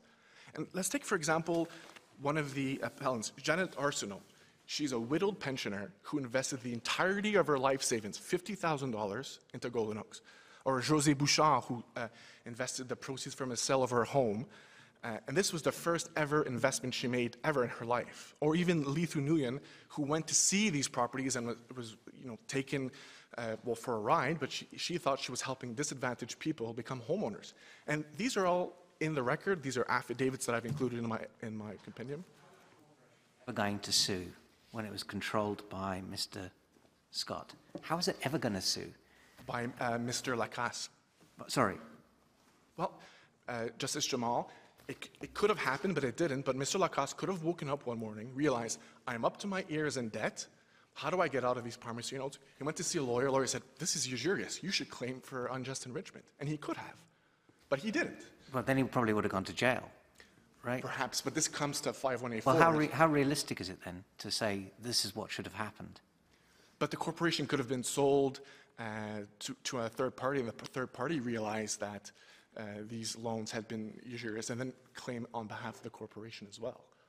And these are all hypothetical Gen- scenarios. gen- Generally, if you buy a corporation, you want to have a look at the books. And I think you'd find that there was something a little unusual about these arrangements. Understood, but as we can see from this case, not everyone is as diligent as perhaps they should have been, but given the amounts at play, I'm not sure if this court can expect everyone to, you know, the due diligence they did is what they did. They visited the properties, they, they went, uh, you know, they spoke to Mr. Lacasse, but I don't want to, I want to get to my main arguments on uh, Section 12 uh, and 5184 and then the set off. And I'd like to take the court there now. Section 12 and section 5 Five, 5184. also, because Yes, it's very absolutely. important here. They're related, Yeah. absolutely. Um, Well, and one last point I wanted to make in terms of introduction, and I want to refer to what Lord Sumption referred to in Bilta, and that's at paragraph 91 of the, uh, the uh, UK Supreme Court. And There's no reason why this court shouldn't protect what are innocent but negligent outsiders. And this is what they are. They're third parties. They weren't involved in this scheme. They didn't have an active participation. They lent money on exchange for interest. And that interest has already been cured by Justice Gomery. She used the blue pencil approach. Those contracts have been cured. Only the principal is owed now. There's no longer any illegality to their contracts. In terms of a roadmap, uh, for Section 12, our position is that section, it's a complete answer to the issue of discoverability. Using corporate attribution doctrine or its residual discretion to divorce Golden Oaks from its sole directing mind and will not only doesn't end on what the legislature has decreed, but would render Golden Oaks and what the Lord Sumption referred to in the same case, Bilta, as a mindless automaton or a ghost in the ether. Those are my words. and second, the trial judge had it wrong when she concluded that it was not appropriate for Golden Oaks to commence a legal proceeding under Section 51A4. Whether it's in one's interest or not to initiate a proceeding does not mean it is not legally appropriate. It Doesn't mean that the party doesn't have legal capacity. Whether the claim might succeed is an irrelevant consideration. Uh, Is it related only about the legal capacity to institute a claim, or can it be also uh, in connection with a factual uh, possibility to uh, institute a lawsuit? Because here, it's clear that factually, it was unlikely that Mr. Lacasse, the directing mind of the corporation, would have uh, said to his corporation, please sue me. Yes, I understand. So, uh, and I think this is where the, uh, Justice Gomery got it wrong. She referred to Novak versus Bond McLachlin. She was looking at the BC leg- uh, legislation in terms of limitation, where factual context does inform whether a, a legal action can be appropriate. This is not the case here in Ontario. There's 20 years of, uh, of, of jurisprudence that says that it's legal capacity, and there's usually two exceptions. Whether there's some expert who undertakes to repair the damage, or if there's some uh, extrajudicial um, solution. And these are the two exceptions that have been found. Otherwise, legal capacity, whether it's legal appropriate, whether it succeeds, whether the person wants to, or if it's in their interest. And here, even if, frankly, he had brought the uh, uh, unjust enrichment, the defendants could have uh, claimed ex turpi causa and might have succeeded. But it doesn't matter. He could have. And that's the key. I'll come back to it. Um, in terms of the two last arguments uh, in my factum, uh, I, first of all, I will go to set off, but uh, before then, given the time constraints, I did want to briefly uh, go over um, the argument regarding uh, referral agreements. And Justice Sossin said that they were illegal at common law. That was never argued at trial. It just wasn't. And he interpreted the pleading as meaning unlawful and contrary to the Securities Act. But I've included it in my book of authorities at tab three, so the submissions, and it's not, sorry, not the, um, not my condensed book, but the book of authorities. I didn't include it in my condensed book. But it was only the breach of the Securities Act that was argued. That's it. There was no unlawful uh, at common law. And in any, event, the Court of Appeal also failed to consider whether the appellants could count on the defense of in pari delicto. There is no contest that they were less blameworthy than Lacasse and Golden Oaks when entering into the agreements. And the, the agreements themselves, the trial judge concluded, were not per se illegal. She said they were entered into an ultimate illegal purpose, but the agreements themselves weren't. So the appellants were not aware Golden Oaks was a Ponzi scheme, and including those that were entered into referral agreements. Even for Mr. Scott, at the time of the referral agreement, none of the red flags had been presented to him. That came a few years, years later. I follow you. Why aren't agreements entered into in furtherance of a Ponzi scheme illegal at common law? Uh, especially given the prohibitive rates of interest that were at issue in this case and the purpose of the contract. Like the, the, the purpose of the contract was an illegal purpose to uh, artificiality and to promote a Ponzi scheme. Why is that not a basis of Well, illegality? Given that it wasn't argued at trial, I, I don't know if we should get into it, but even if they were illegal at common law, and Well, isn't it, isn't it a it's a question of law as to whether these were illegal, isn't it? but our position, if they, i- i- indeed if they were, and, and. Why aren't they? Why aren't they? You're saying they're not illegal. Why aren't they illegal? I, No, I said the trial judge found that they were not per se illegal, but that they were in furtherance of an illegal purpose. Okay. But our position is, even if this court finds that they were illegal at common law, which we say can't do because it was never argued before the trial judge, the defendants had Sort of implicit in the trial judge's reasons, though, isn't it? Perhaps, and I, I won't concede the point, but for the sake of argument, I will say that nevertheless, the defendants had the defense of in pari delicto.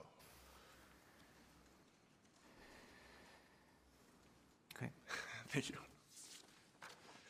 And in terms of Mr. Scott, um, in respect to uh, his acting uh, at a non- non-arm's length in context of the Section 95 preference uh, claim, there is a contradiction between the, the trial judge, judge's findings. On the one hand, Justice Gomery said that Golden Oaks was solely controlled and entirely controlled by Mr. Lacasse. And she says this at many times, paragraphs 394, 399, 421, 422. But on the other hand, she also finds that Mr. Scott was acting in whatever way furthered his interest. And so there was a constant tension between Mr. Scott and Lacasse and Golden Oaks. They were not in concert or in cahoots. And Mr. Scott, you know, he would lie to Mr. Lacasse, he would try to extract security for some of his loans. And these findings are at paragraphs 352 and 321, 335, 341, 348 of the trial judge's decision. Our position is that she made an error in principle in saying that the whole relationship counted in the evaluation of individual transactions. But even then, and she made a palpable overriding error in finding Mr. Scott was acting for his own interests, but at the same time also acting with, it, uh, with concert with Mr. Lacasse. And that's the contradiction here. Now to Section 12. I know this is what is the most important part. There's no dispute that the, claims are out of time. The payments in issue were made between June 2011 and April 2013. And this is in the trial decision of paragraph 398. And the expiry of the two-year limitation is at the latest April 2015. The claims were issued in July 2015, so they're out of time. We can't be sure why the trustee decided to proceed by way of unjust enrichment. There, there were more powerful tools in uh, his arsenal. He could have brought preferences, claims under 95, could have brought Section 96 uh, claims for transfers at undervalue. Presumably, the temporal limits imposed by Parliament, for example, the three months for non-arm's length preferences or one year for non-arm's length transfers could not be bypassed. But as mentioned, in bringing these claims, the trustee stepped out of the bankruptcy sphere where the normal limitation periods apply. And the BIA doesn't displace that presumption. That the trustee, and the trustee accepts that he is vested with Golden Oaks knowledge of the claims as successor in interest under Section 12.1. And that's at paragraph 30 of their factum. And our submission is, we don't even need to go to 12.2 an agency. We don't even need to go to corporate attribution. 12.1, paired with the primary or conventional rules of attribution, are enough to impute Lacasse's knowledge of the claims to Golden Oaks. And Lacasse was Golden Oaks' sole director, shareholder, and officer. Lacasse solely and entirely controlled Golden Oaks. And this is where the primary rules of attribution become useful. And I'll refer to uh, Lord Hoffmann's decision in Meridian, which is not in my condensed book, but it's, uh, I believe you must have it, 1995 Privy Council case.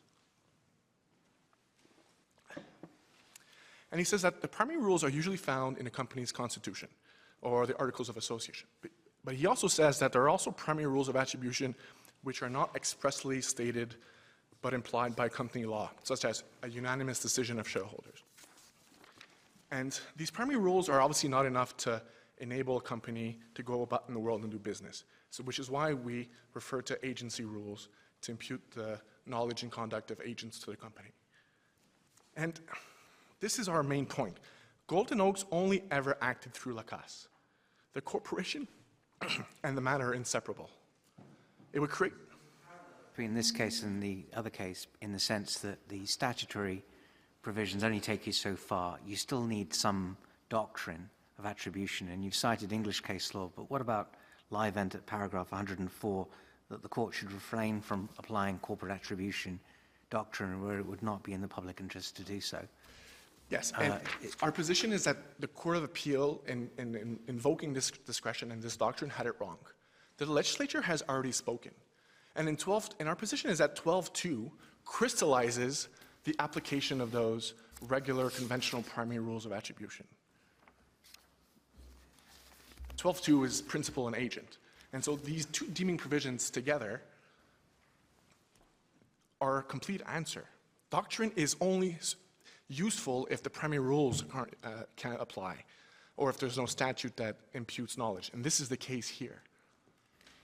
But we have to, um, because you say section 12 uh, resolves the matter, but section 12 has to be read in connection with 5. Yes. And it is the beginning of uh, section 12.1 and section 12.2. Yes. And 5 says that not only you, you need to know about the claim, Yes. but also because there is a and, and uh, we have this um, appropriate thing. Yes. And I'll get to 5184 right now. And as I mentioned, appropriate means legally appropriate. The factual consideration doesn't come into play.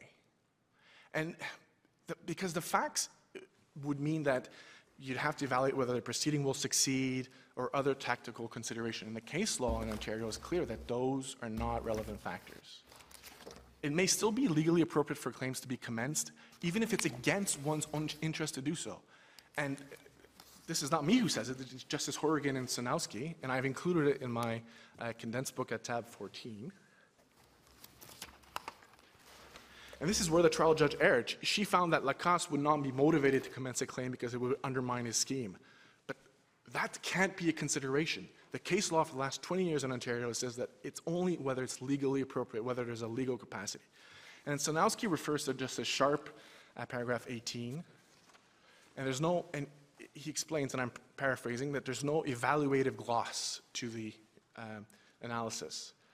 And at paragraph 19, Justice Hourigan says, appropriate does not include an evaluation of whether a civil proceeding will succeed.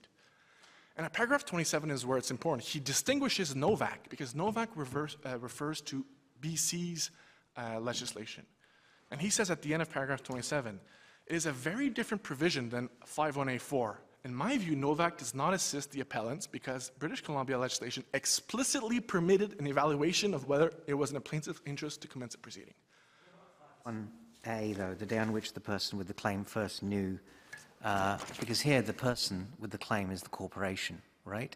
So we're back into corporate attribution.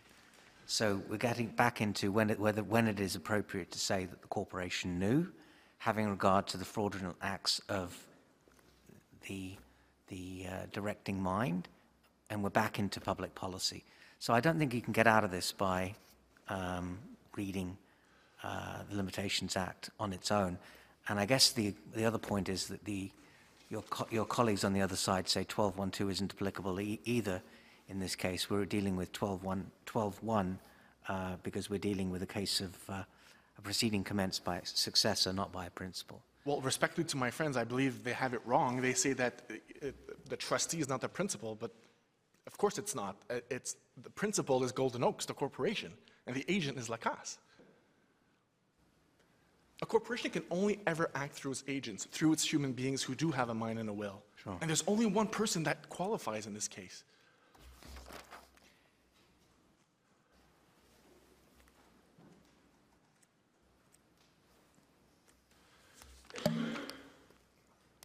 And, and, and Justice Cote, to, and just to reinforce the point that I've been making, in Rydell versus Goldenberg, uh, also my condensed book at paragraph 16, um,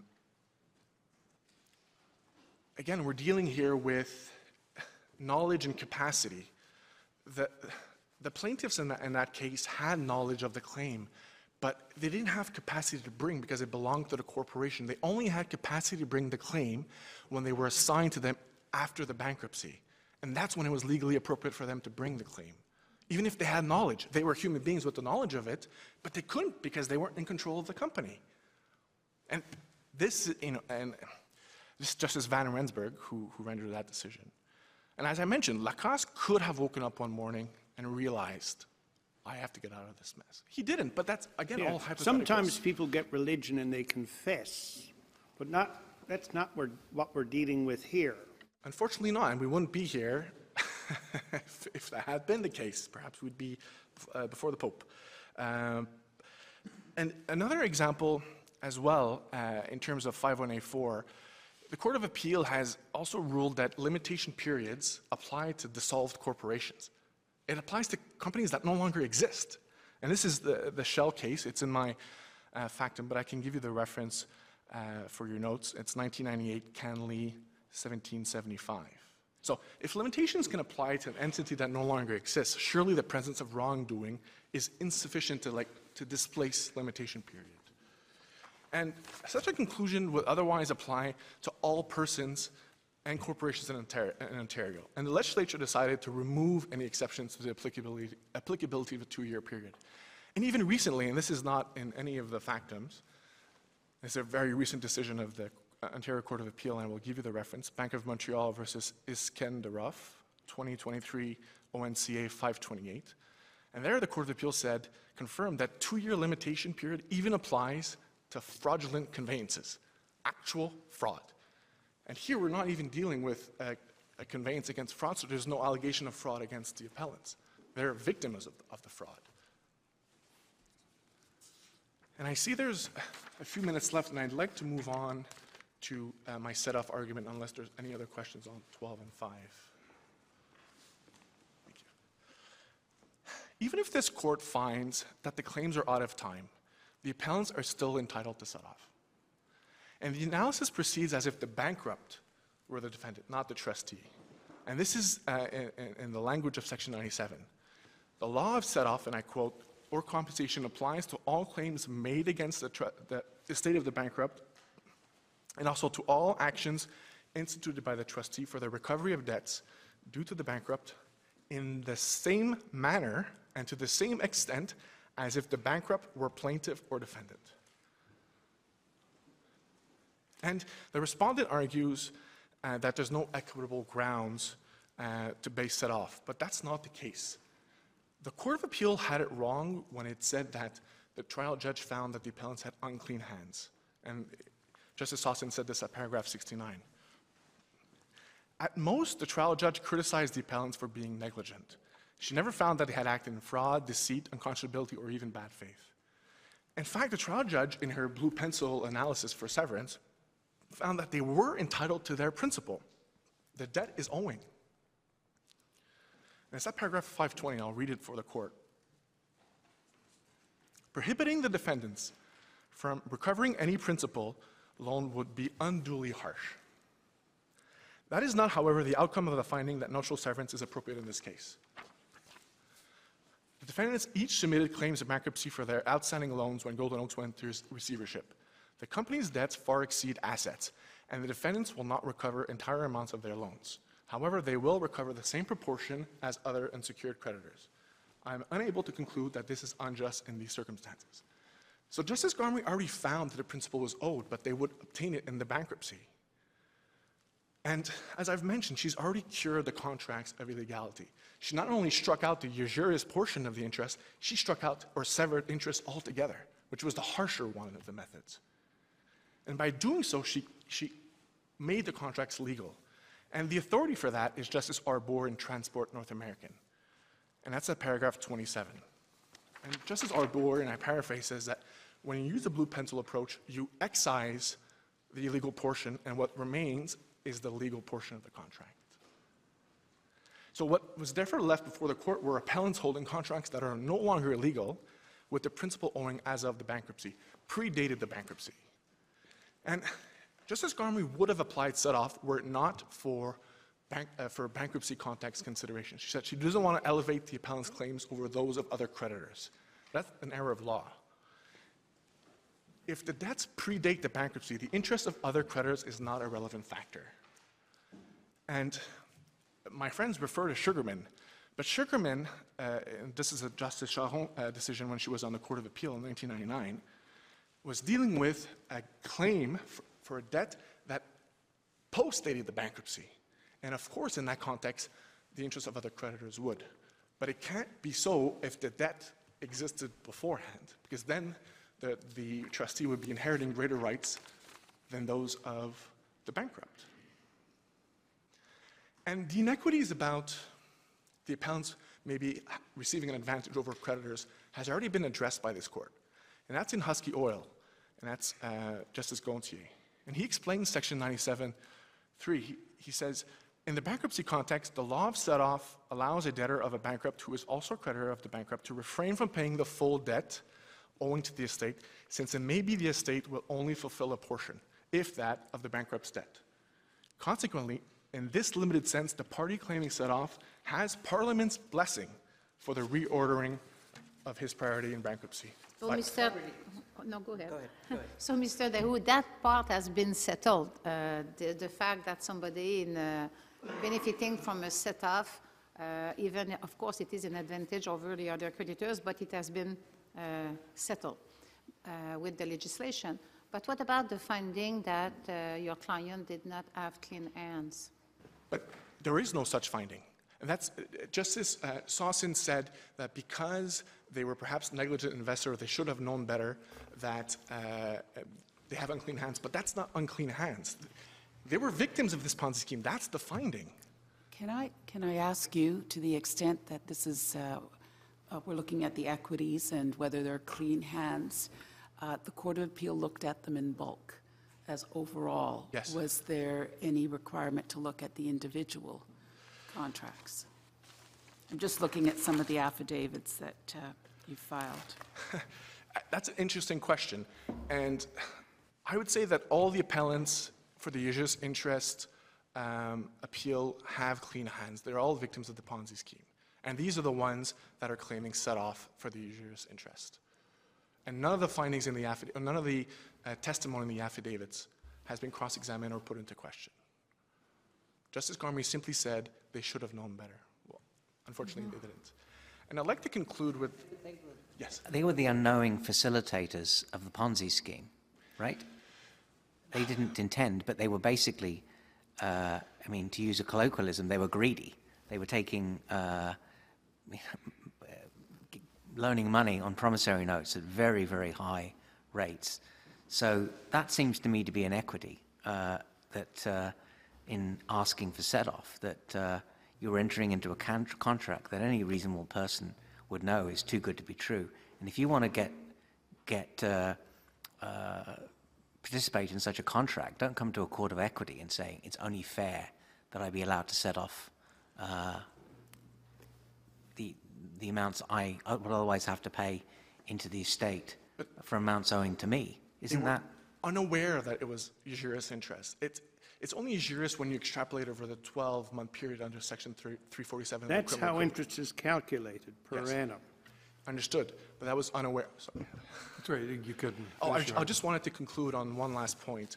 Uh, Mr. Jamal said that uh, public policy uh, should come into consideration when applying Section 12. And our submission is that it doesn't. The legislature has already spoken. This is the law, and public interest consideration can't undo it. Thank you very much. Mr. Chaiton?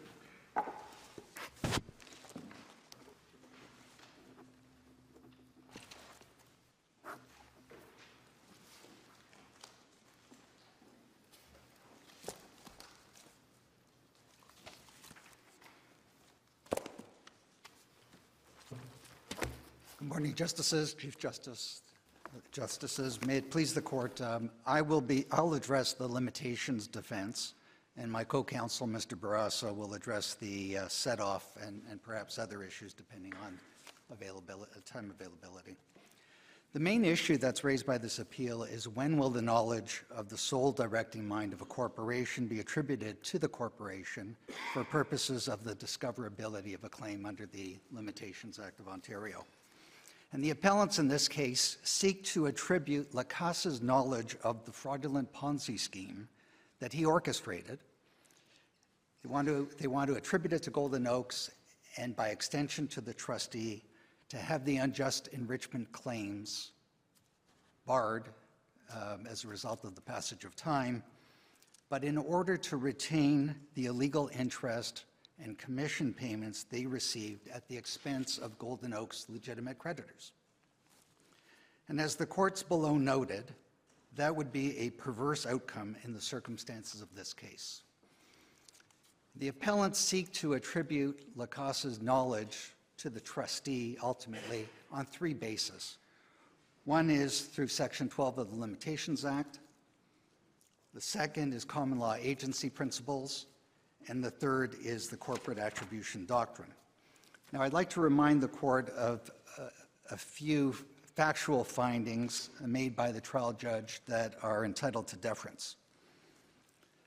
My friend talks about the, the fact that the appellants are victims, and I acknowledge that there's sympathy for people that have been conned into participating in a Ponzi scheme.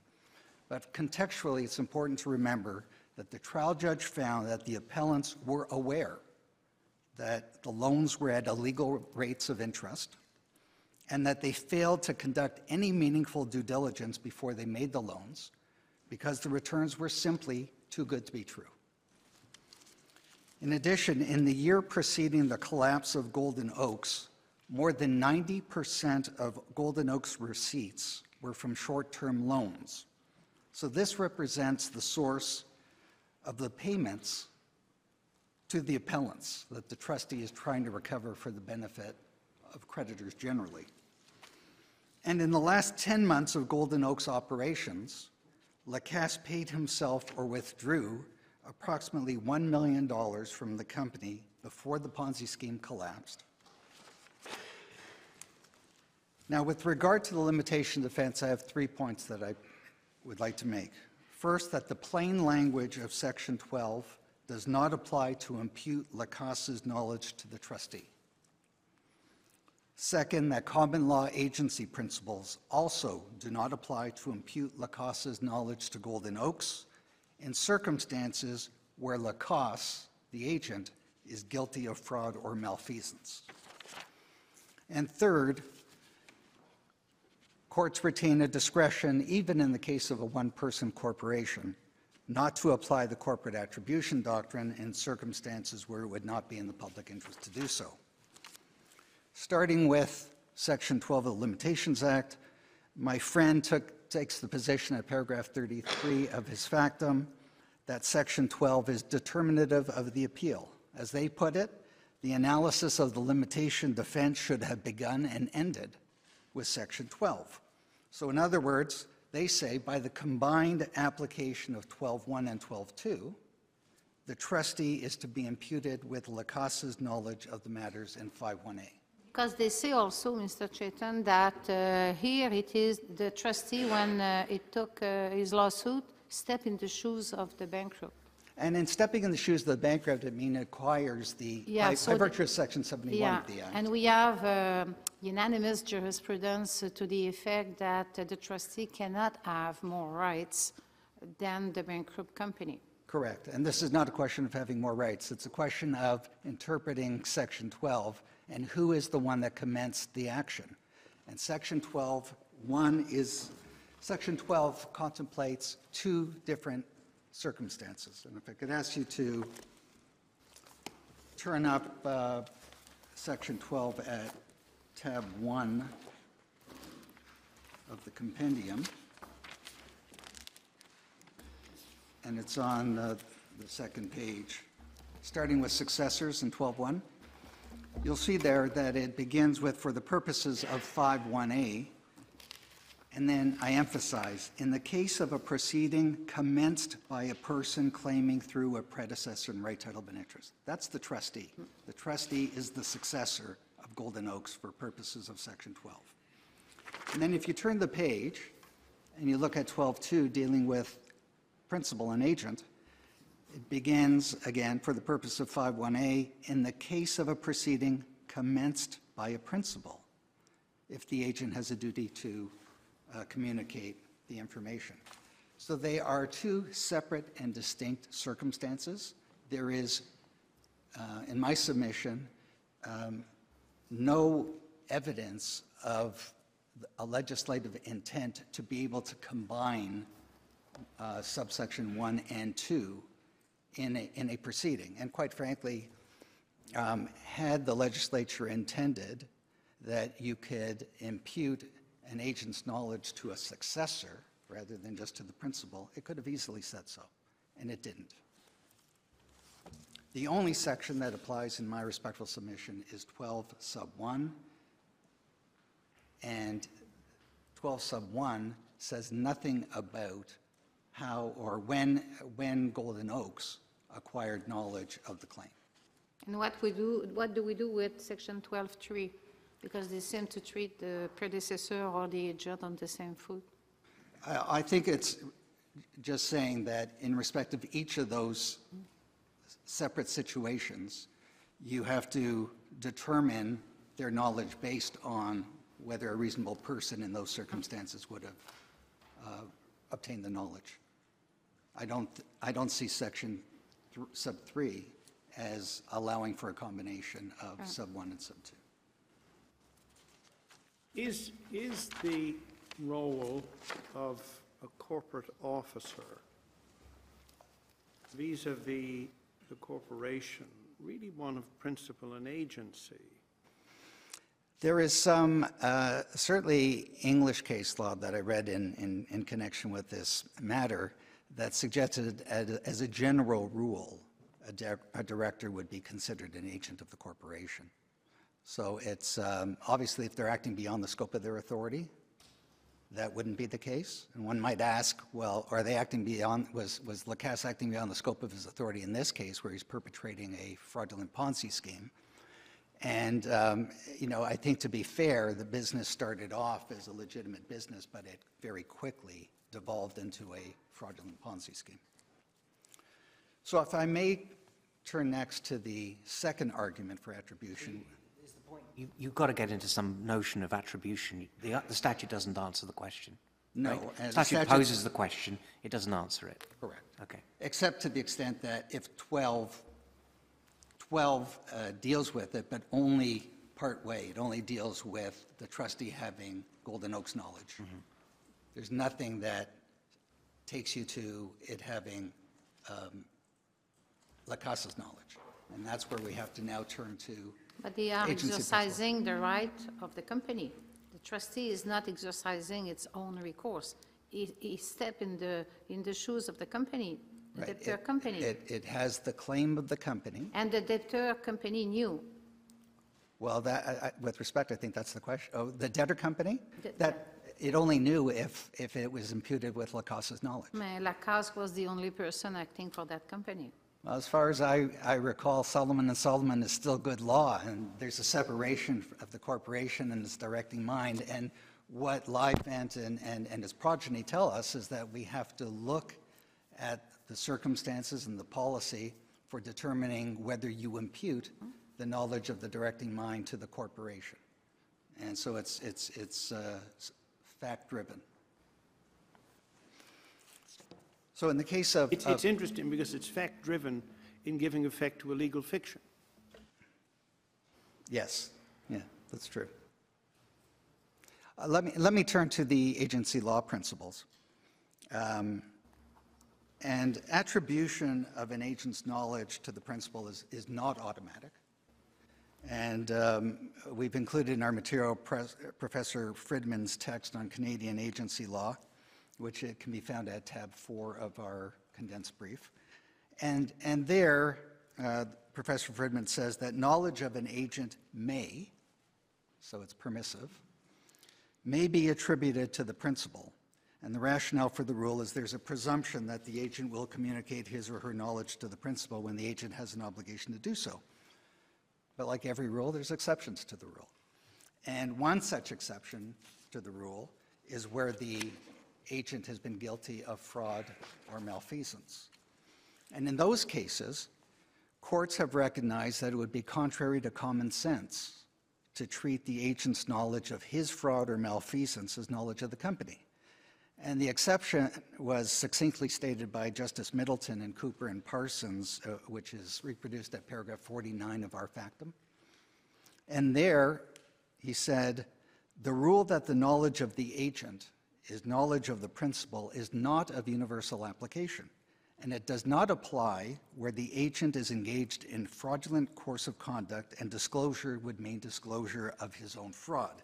And that statement, I say, is particularly apt to the circumstances of this case. Because in this case, Lacasse uses Golden Oaks to operate a fraudulent Ponzi scheme, and during its operation, he commits fraud, and he breaches his fiduciary duty owed to uh, act honestly and in good faith in the best interests of the company by taking out of Golden Oaks a million three, and we've heard about a million of that is within the 10 months prior to its collapse. And he also burdened the company with debt it could never repay. And significantly, in my submission, Lacasse was the only one who could cause Golden Oaks to commence proceedings to recover the usurious interest and commission payments. But he was also the only one who would never do so, as it would expose his fraudulent Ponzi scheme that he orchestrated and profited from personally.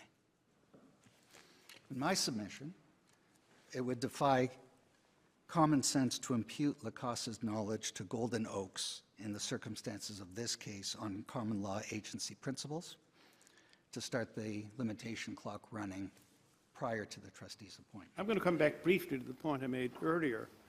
Um, it, I mean, is it really proper to conceive of the relationship between a corporate officer who's the guiding mind of a corporation and the legal fiction of the corporation, the artificial person, as being a principal and agent relationship?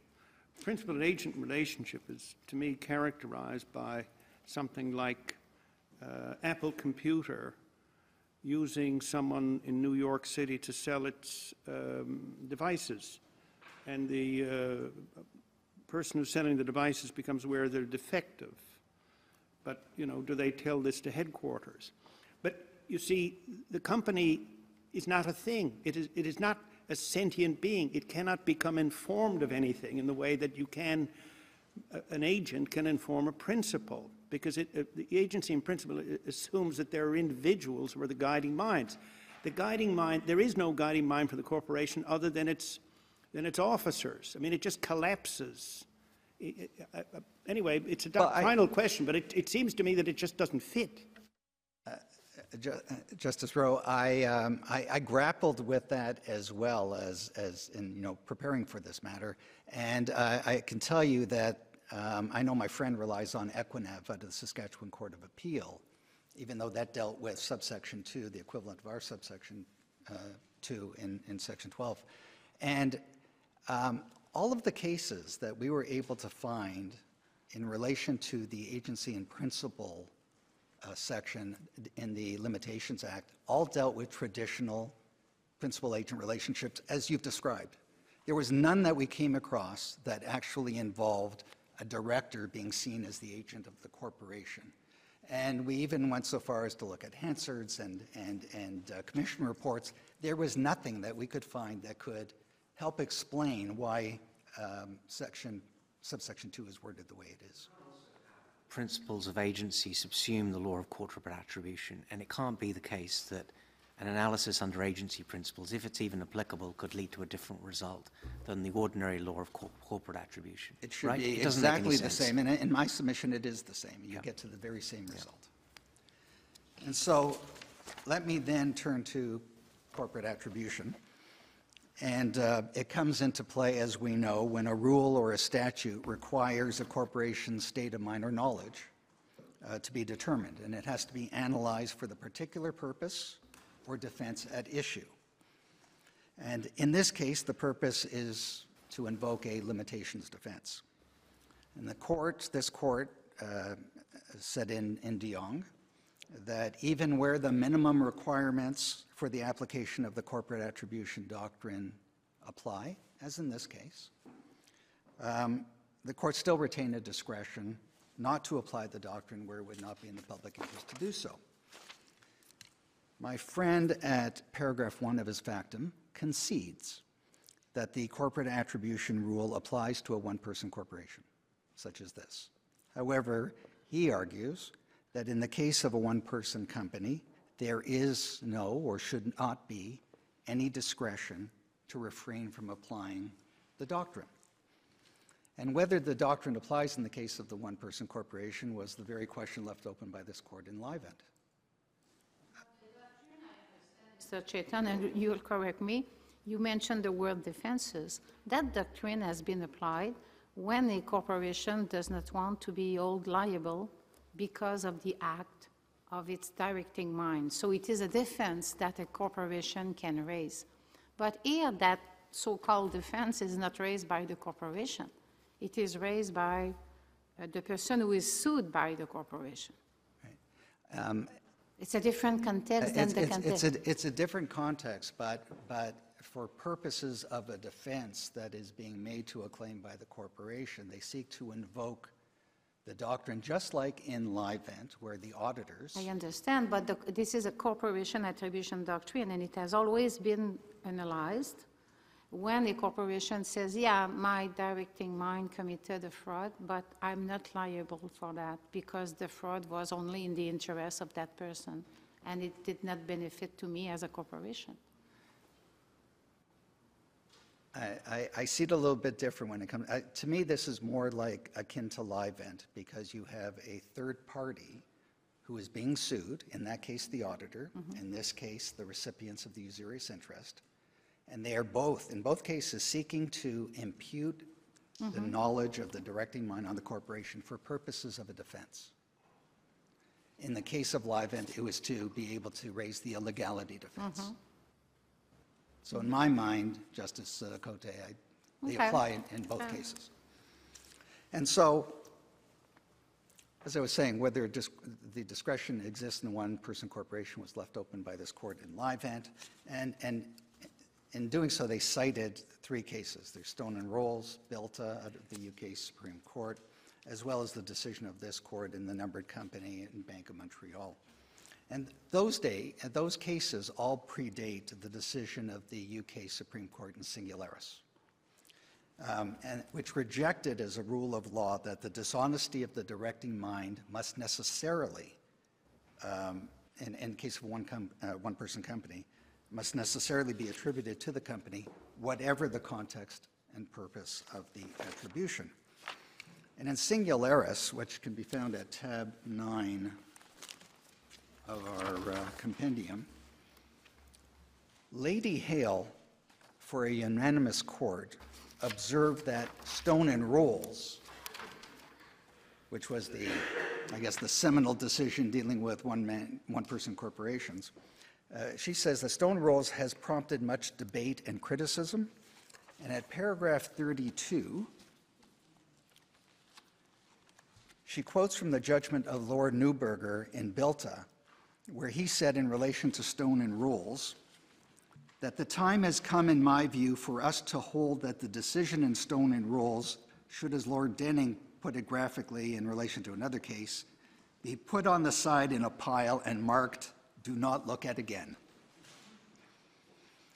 Now, significantly, um, at paragraph 34, after rejecting as a rule of law that you necessarily impute the dishonest knowledge or intention of the directing mind to a company in the case of a one-person company, Lady Hale goes on to uh, agree with the trial judge in that case that the answer to any question of attribution is always to be found in the context and the purpose for which attribution is sought. So it really doesn't matter whether all of the directors knew or didn't know about the fraudulent intent, where the focus now is on context and purpose.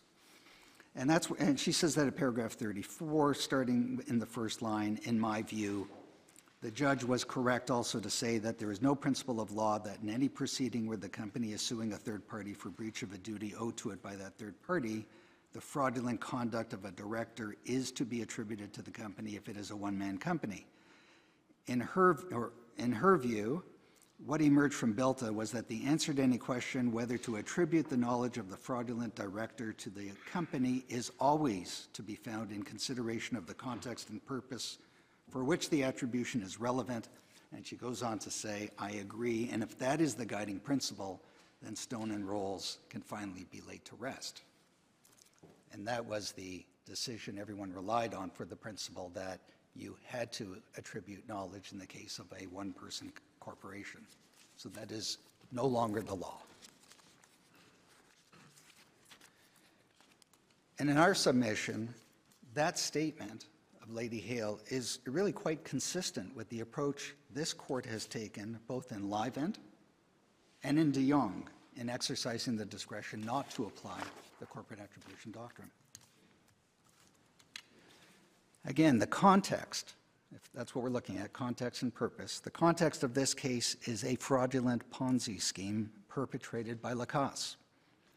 He's the sole owner and directing mind of Golden Oaks, now a bankrupt company. And that scheme was fueled by Golden Oaks paying short-term lenders, including the appellants, illegal rates of return on their money, which the trial judge found that the appellants knew were too good to be true. The appellants are seeking to retain their ill-gotten gains by the application of the corporate attribution doctrine to dismiss the trustees' actions as statute barred. Now, the Court of Appeal in this case concluded that in the circumstances of this case, it would not be in the public interest to impute Lacasse's knowledge to Golden Oaks for the purpose of barring the trustees' claims, as it would result in a perverse outcome for several reas- reasons that are set out at paragraphs 57 to 59 of the decision. And these include that it would permit the appellants to benefit from their wrongdoing by retaining their illegal gains with civil impunity. Retention of the payments would undermine a fundamental purpose and policy of the Bankruptcy and Insolvency Act, which is the fair and equitable distribution of assets among creditors. It would allow the appellants as victims to enlarge their recovery at the expense of other victims and other creditors of Golden Oaks. And it would deprive the trustee of a remedy to recover the impugned payments. And I would add to that list um, a further factor, and that is it would shield those who commit or benefit from fraud by barring the claims before they could be asserted as a practical matter, which is what happened here. And that's what the trial judge found, because Lacasse being the sole person in control, it was, he was the one who would determine whether an action would be commenced to remedy the wrong, and he was the last person who would ever do so. Will it have been possible to, for the trustee to take other recourses like under 95 or under 96 of the They, bankruptcy? they- uh, the, the proceeding was more than based on just enrichment. There was also a claim for preferences and transfers Okay, at okay. undervalue, and those claims were dismissed at trial for, Not, not for, uh, not for uh, limitation periods? No. Okay. it was, it was, it was a pleadings Yeah, okay, okay. I'll be one more minute and then turn it over to my friend. But uh, in conclusion, um, we say that the Court of Appeal was correct to conclude that there is no principled basis to exclude the court's discretion to not apply the corporate attribution doctrine in the case of a one-person corporation, and that the doctrine ought not to have been applied on the facts of this case. I want to leave you, um, I, I, not abandoning the alternative argument that was found by the trial judge, uh, having to deal with appropriateness. And we rely on our factum. Uh, we agree, quite frankly, with uh, Justice Gomery's analysis that in this particular case, it was impossible for Golden Oaks to commence a proceeding within the two-year limitation period. And um, she specifically no- noted that our case and Rydell were, were different. In Rydell, Justice Van Rensburg recognized that there may well be an issue about appropriateness in circumstances where you have a, um, the wrongdoer who's the sole directing mind and is in control of um, the company as well as the prospect of any litigation. But it didn't have to be determined in that case because there were share, other shareholders who knew and they had the means by which to cause the company to, correct, to commence an action. So she kind of acknowledged that that was an issue, but didn't have to deal with it on the facts of that case. I Agree with Maître Daou when he says that uh, this appropriateness goes only to the legal capacity and not only But factual. what, what, it, it deals with legal appropriateness, but the courts say that, that, um, that doesn't apply to, to tactical reasons for not starting a lawsuit. So you're aware of the lawsuit, but for whatever reason you choose not to do so, such as an appeal has been filed from a judgment. This has nothing to do with tactics. This has to do with ability mm-hmm. to commence an action. It was impossible on the facts of this case. And those are my respectful submissions, so thank you. I'll turn it over to my friend.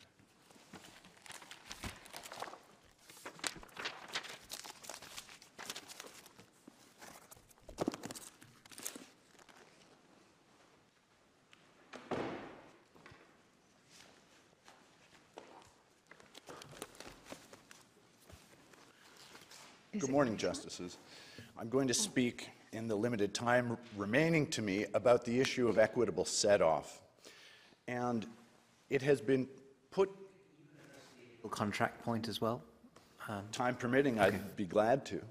Um, The issue with equitable set-off, no one disputes that subsection 97.3 permits a preference to be awarded where set-off has been found. But that's not the end of the analysis, that's the beginning of the analysis. First, we must demonstrate that this is a case for equitable set-off. And in our submissions, the equities do not favor the recipients of usurious in- interest whatsoever. Keep in mind, those judgments were based on an equitable remedy that their enrichment was unjust. And then they turn around and say, accordingly, we rely on equity to set off our unjust enrichment. And let's not forget what the ultimate conclusion of that would be. They get to keep the money. That cannot be the correct outcome in these circumstances. And importantly, they don't come to the court with clean hands. And we cite in our factum a case called Strelson AG v. Strelmax, where an equitable set-off claim was rejected because the wrongful conduct is at the heart of the claim of the set-off. And that's entirely on all fours with this circumstance. The wrongful conduct here is the receipt of the usurious interest. That's at the heart of their claim for set-off, something that is fundamentally wrongful and that is illegal. In those circumstances, it does not stand to reason that they can plead to a court of equity that they should be able to set that off. Now, there is a fair bit of commentary about whether or not one can consider the impact on other creditors.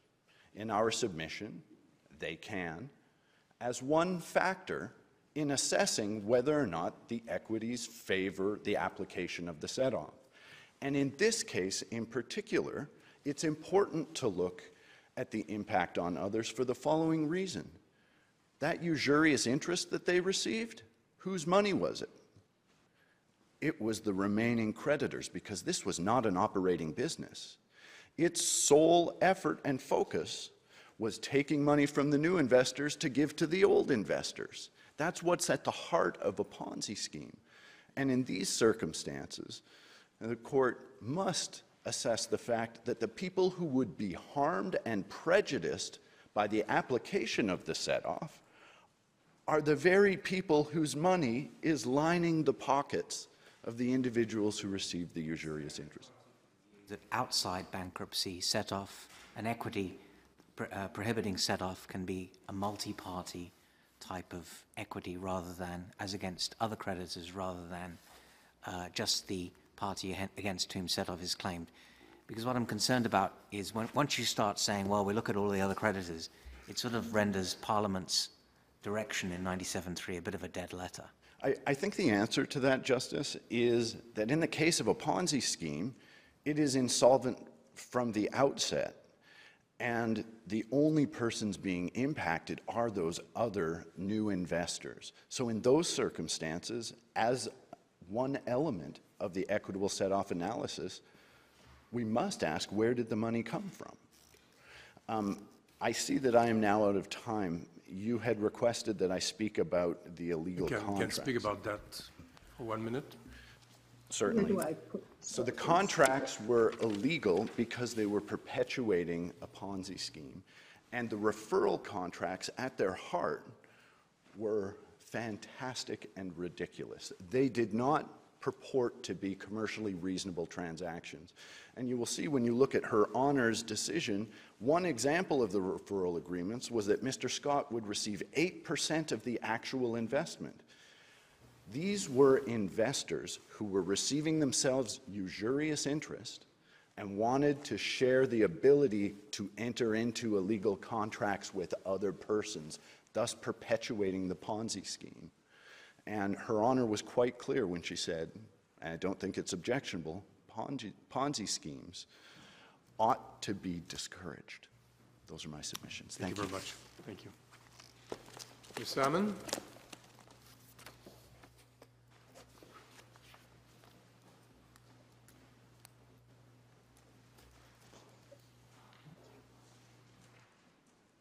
Good morning, Justice, Chief Justice, Justices. The Attorney General for Ontario submits that this court should expand upon the narrow criteria for the common law corporate attribution doctrine established in Canadian Dredge to account for its application to novel statutory contexts more generally.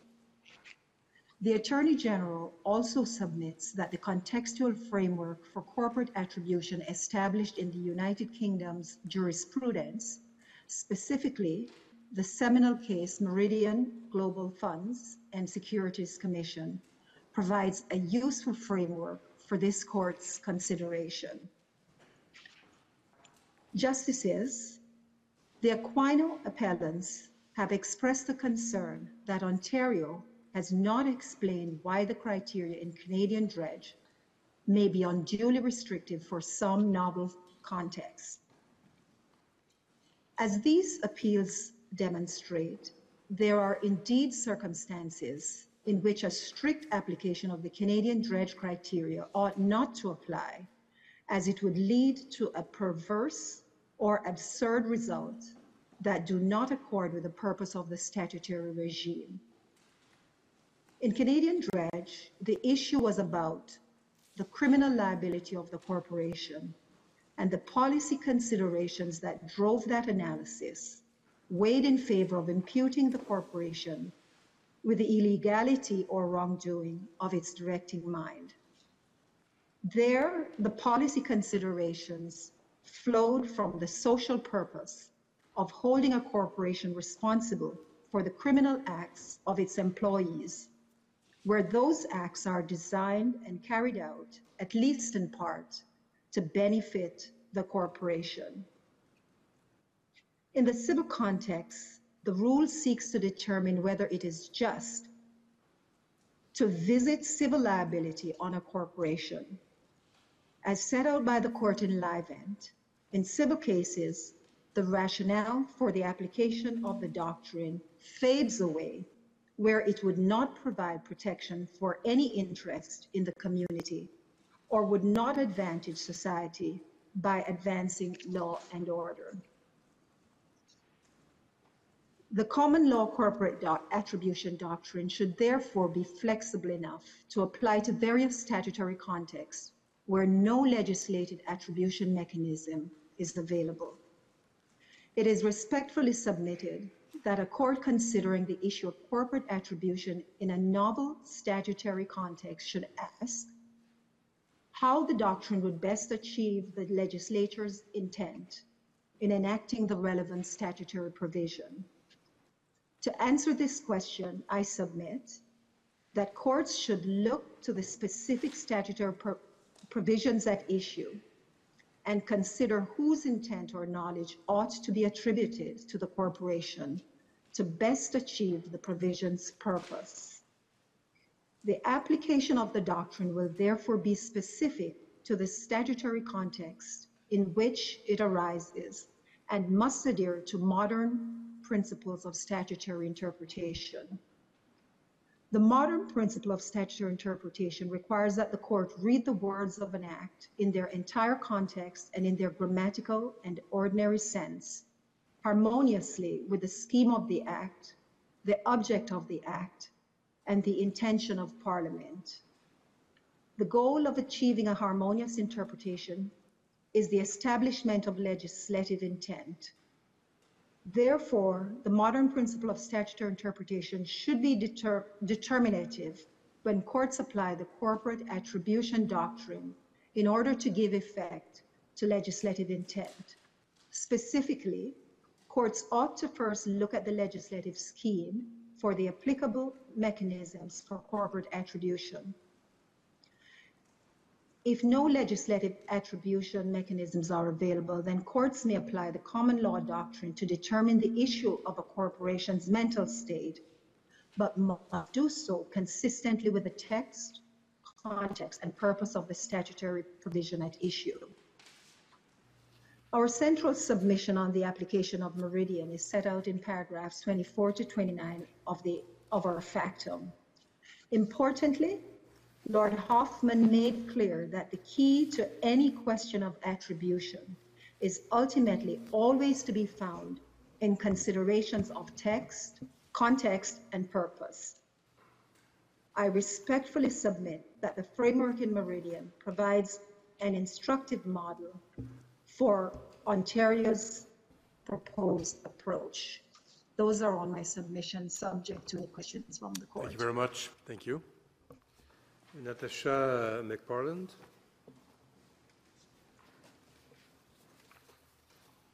Thank you, Chief Justice and Justices. The Insolvency Institute of Canada intervenes in this case to urge clarification of the law of corporate attribution. We have two points. First, that the court should clarify that Canadian Dredge does not provide an all encompassing test for corporate attribution. Rather, Dredge is best read as embracing a general common law rule of attributing a directing mind's knowledge and intent to the corporation, along with a policy based defense in the criminal context, as observed by Justice Jamal. The lesson of Dredge is thus that a corporation will usually be fixed with the knowledge and intent of its directing mind unless the specific legal context requires an exception. Secondly, in our view, the court should clarify its post-dredge decisions regarding how a court may appropriately find an exception to the general rule of attribution. In the IIC's view, the best course is to focus on the context and purpose of the specific rule at issue. A focus on the specific rule at issue and not simply broad legislative purposes is particularly important in the context of a complex legislative scheme like Canada's insolvency regime. That is because Canada's insolvency regime, regime does not pursue any single purpose at all cost, but instead seeks to carefully balance a multitude of competing interests, all while, while prioritizing fairness, predictability, and efficiency. I pause for a moment to address uh, Justice Cote's questions on the dividend issue. We would suggest that question for we would suggest reserving that question for a future case that squarely raises the issue. Under Section 96, there would need to be evidence that the dividend was, in fact, a transaction at undervalue, but we don't believe that the attribution question here turns on the form of impugned transfer at undervalue. I welcome the court's questions, but absent questions, I'll briefly expand on our second point in the context of Section 96 of the BIA. I will elaborate on the importance of the specific legal context of the transfer at undervalue in Section 96, which is discussed at pages 7 to 10 of our factum. With respect to the attribution analysis, the key point from the IIC's perspective is that Section 96 concerns fraud occasioned on creditors, not the debtor. Even if the court debtor corporation has been concurrently defrauded by its directing mind. That fact is simply irrelevant for the purpose of Section 96, which focuses only on whether the debtor corporation has defrauded the creditor. The remedy under Section 96 is ultimately directed at the transferee. It is the transferee who must pay the difference in value to the estate. So under Section 96, the debtor does not suffer any deleterious consequences as a result of applying the general rule from Dredge that the directing mind's fraudulent conduct will be attributed to the corporation. This result is markedly different from this court's cases in Dredge and Livent. In Dredge, the court was concerned about the deleterious impacts of criminally sanctioning a corporation based on the directing mind's conduct. In Livent, the court was concerned that the attribution of the directing mind's fraudulent intent would gut the very purpose of the audit. As a result, in both cases, relying on the specific legal context, the court crafted exceptions to the general rule in Dredge. There is no need to do so here. To the contrary, creating an exception to the general rule would turn Section 96 upside down by allowing a fraudster to get the benefit of their own conduct. I pause to note that I'm deliberately using the word exception versus dredge. Dredge was used, defense, sorry, as opposed to the word defense. Dredge used the word defense because the issue arose in the criminal context. But as this case shows, the issue may arise in many different contexts and may be um, invoked by different parties. So we prefer the use of the word exception. We are also of the view that the analysis should focus on the context and purpose of the specific rule at issue. Thus, the IIC urges a focus on Section 96 seen in the context of the BIA as a whole. We would urge the court not to simply look at the broader purposes of the BIA or Canadian insolvency law to the exclusion of a particular legal rule before it. We say this because, as this court has noted, complex legislation may have multiple purposes which are balanced against each other in a carefully calibrated scheme. And we expand on this point at paragraphs 27 to 31 of our factum. I will conclude by emphasizing that dredge is best read as setting out a general rule for imputing to a corporation the intention of its directing mind unless a policy-based exception that reflects the specific legal rule can be made out. And in the context of Section 96, courts should consider whether attributing intent to the corporation would achieve the purpose of Section 96, redress to the creditors. Unless you have any further questions, those are my submissions. All right, thank you very much. Mr. Corsianos? Thank you, Thank you Chief Justice. Uh, quickly, uh, if we could, uh, if you could turn to tab 17 of our condensed book. Um, this was an article written by Professor Wood uh, after the Court of Appeal rendered its decision. And it's an issue that was never raised by either the um, applicant, uh, sorry, the trustee or the monitor. So what this reflects is if you, if a court is inclined to consider this point, it is de novo review. So that just leave it out there. But Professor Wood made the, com the following comment, and this is something that my friends here have also alluded to. They said, however, the, um, they said the important insight is that the corporate attribution principle is inappropriate in the context of Section 96 of the BA because the corporation is not prejudiced by Section 96 remedy. With all due respect, that is demonstrably false. Section 96, 1B, 2B of the BA is premised expressly on a finding of fraudulent intent by the corporate debtor as against the third-party creditors. So in the case at bar, it's Bondfield and Forma-Con that have been adjudged as having that fraudulent intent, not any of the uh, appellants. And if you flip over to tab 18 of our condensed book, this is um, a very new decision that came out from the Court of Appeals, a five-member panel uh, per Justice Feldman. And this, look on, uh, this was in the provincial context uh, of the Fraudulent Conveyances Act. But Justice Feldman before the court said, said, stated as follows. Quote, while some courts have ordered a reconveyance of the property that was the subject of the impugned transaction back to the transferor, in fact, the section does not afford that remedy. Because the fraudulent conveyance is void only as against creditors or others, the case law has made it clear that the transaction remains valid as between the transferor and the transferee.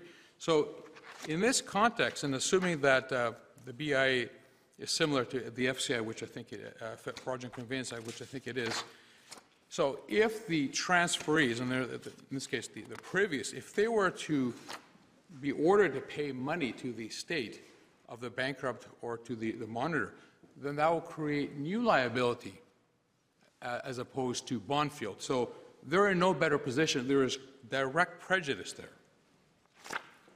So very briefly now, I also want to, my friends also focus on the point that well, how can it be where uh, an individual who's implicated in a fraud against the company can use that as a defense, the, the corporate attribution doctrine? That should not be controversial at all. And in New York, they have a doctrine called the adverse interest exception. And if you can turn to uh, tab 14, this is a decision rendered by the United States Court of Appeals for the Second Circuit. And this is what they stated. Under the exception, that's the uh, adverse interest exception, management, management misconduct will not be imputed to the corporation if the corporation acted entirely in its own interest and adversely to the interests of the corporation. That's If the officer. correct. Management will not be imputed to the corporation if the officer acted entirely in his own interest. Correct. And then, and they go on, the theory is that when an agent is engaged in a scheme to defraud his principal, either for his own benefit or that of a third person, he cannot be presumed to have disclosed that which would expose and defeat his fraudulent purpose. That makes eminent sense. Okay, so in the case at bar, the allegations were that John Aquino was a rogue, that he was, that his father, Ralph Aquino, who was, if you will, the family patriarch, created this company, and his brother, Stephen Aquino, uh, that they were not aware of the false invoicing scheme. And then, of course, going back to, uh, and then there's another New York decision. Again, this is New York law, but it is helpful. This is the Kirschner decision, which came out of the New York Court of Appeals. And they, and they looked at public policy here, and they, and they, and if you look at it, this is what they said. We are not persuaded, however, that the equities are, are quite so obvious. In particular, why should the interests of innocent stakeholders of corporate fraudsters, so in this case, the analogous would be the creditors of Bondfield and Forma-Con, trump those of innocent stakeholders of the outside professionals who are the defendants in this case. Now, in this case, so you have a contest between the privies versus uh, these uh, creditors. Well, imagine for a second that these privies were large publicly traded corporations. You're going to have stakeholders who are going to be completely innocent. They're going to be compromised from an expansion, uh, from the approach that they advocate.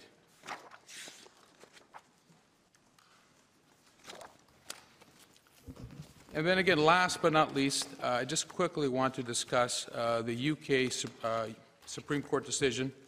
In one in minute. Bilt- Sorry? In one minute. One, okay, I, I don't, I don't want to take your time. Lord Sumption made a, a point on behalf, no, it was a four judgments, but he stated, um, in an action for breach of duty against the directors, there cannot be attributed to the company a fraud which is being practiced against it by its agent. Fundamental.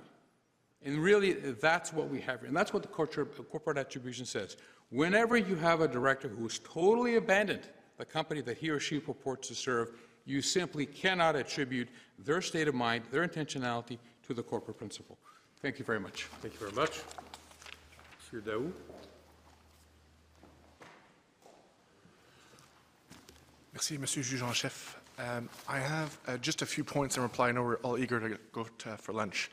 Um, I'd like to re- reiterate, we're not disputing that we need to use attribution, but our position remains that the primary rules are sufficient, and the reason why is that there's no exception here that can displace that, uh, that their application. There's no fraud on the corporation, and this is a finding of the trial judge, and this is a paragraph 412. She, in fact, found that there was a benefit to the corporation from the scheme. Of the 60 million that was um, uh, récolté, uh, uh, raised, thank you, Justice Cote, um, uh, uh, 7 million was used to pay off investors, 1.3 million went to Mr. Lacasse's salary, but the rest was to buy properties, marketing, operations. So, yes, it, it devolved into a Ponzi scheme, but the fraud was really committed on third parties, the investors, who thought they were investing in a successful uh, project. And this is where you distinguish all the other cases that my friend cited, where the agent is performing fraud on the corporation. Here, it's, uh, fraud is on third parties, none of which owe a duty of care and none of whom uh, are owed a duty of care. And yes, Lady Hale was correct in singularis. She resumed the, the rule to it's all about context and purpose. And I agree. But the context and purpose in this case is limitations, not bankruptcy. And we can't invoke public policy to displace statute. The public policy concerns have already been enshrined by the legislature. And last point on unclean hands. That analysis has already been performed by the trial judge and hasn't been appealed. She found that um, instead of striking or severing their contract ab initio, which would have been the case had they had unclean hands, say for loan sharking or other improper contracts, she decided to use a less harsh approach of using blue pencil. It was the second most harsh, but not the most.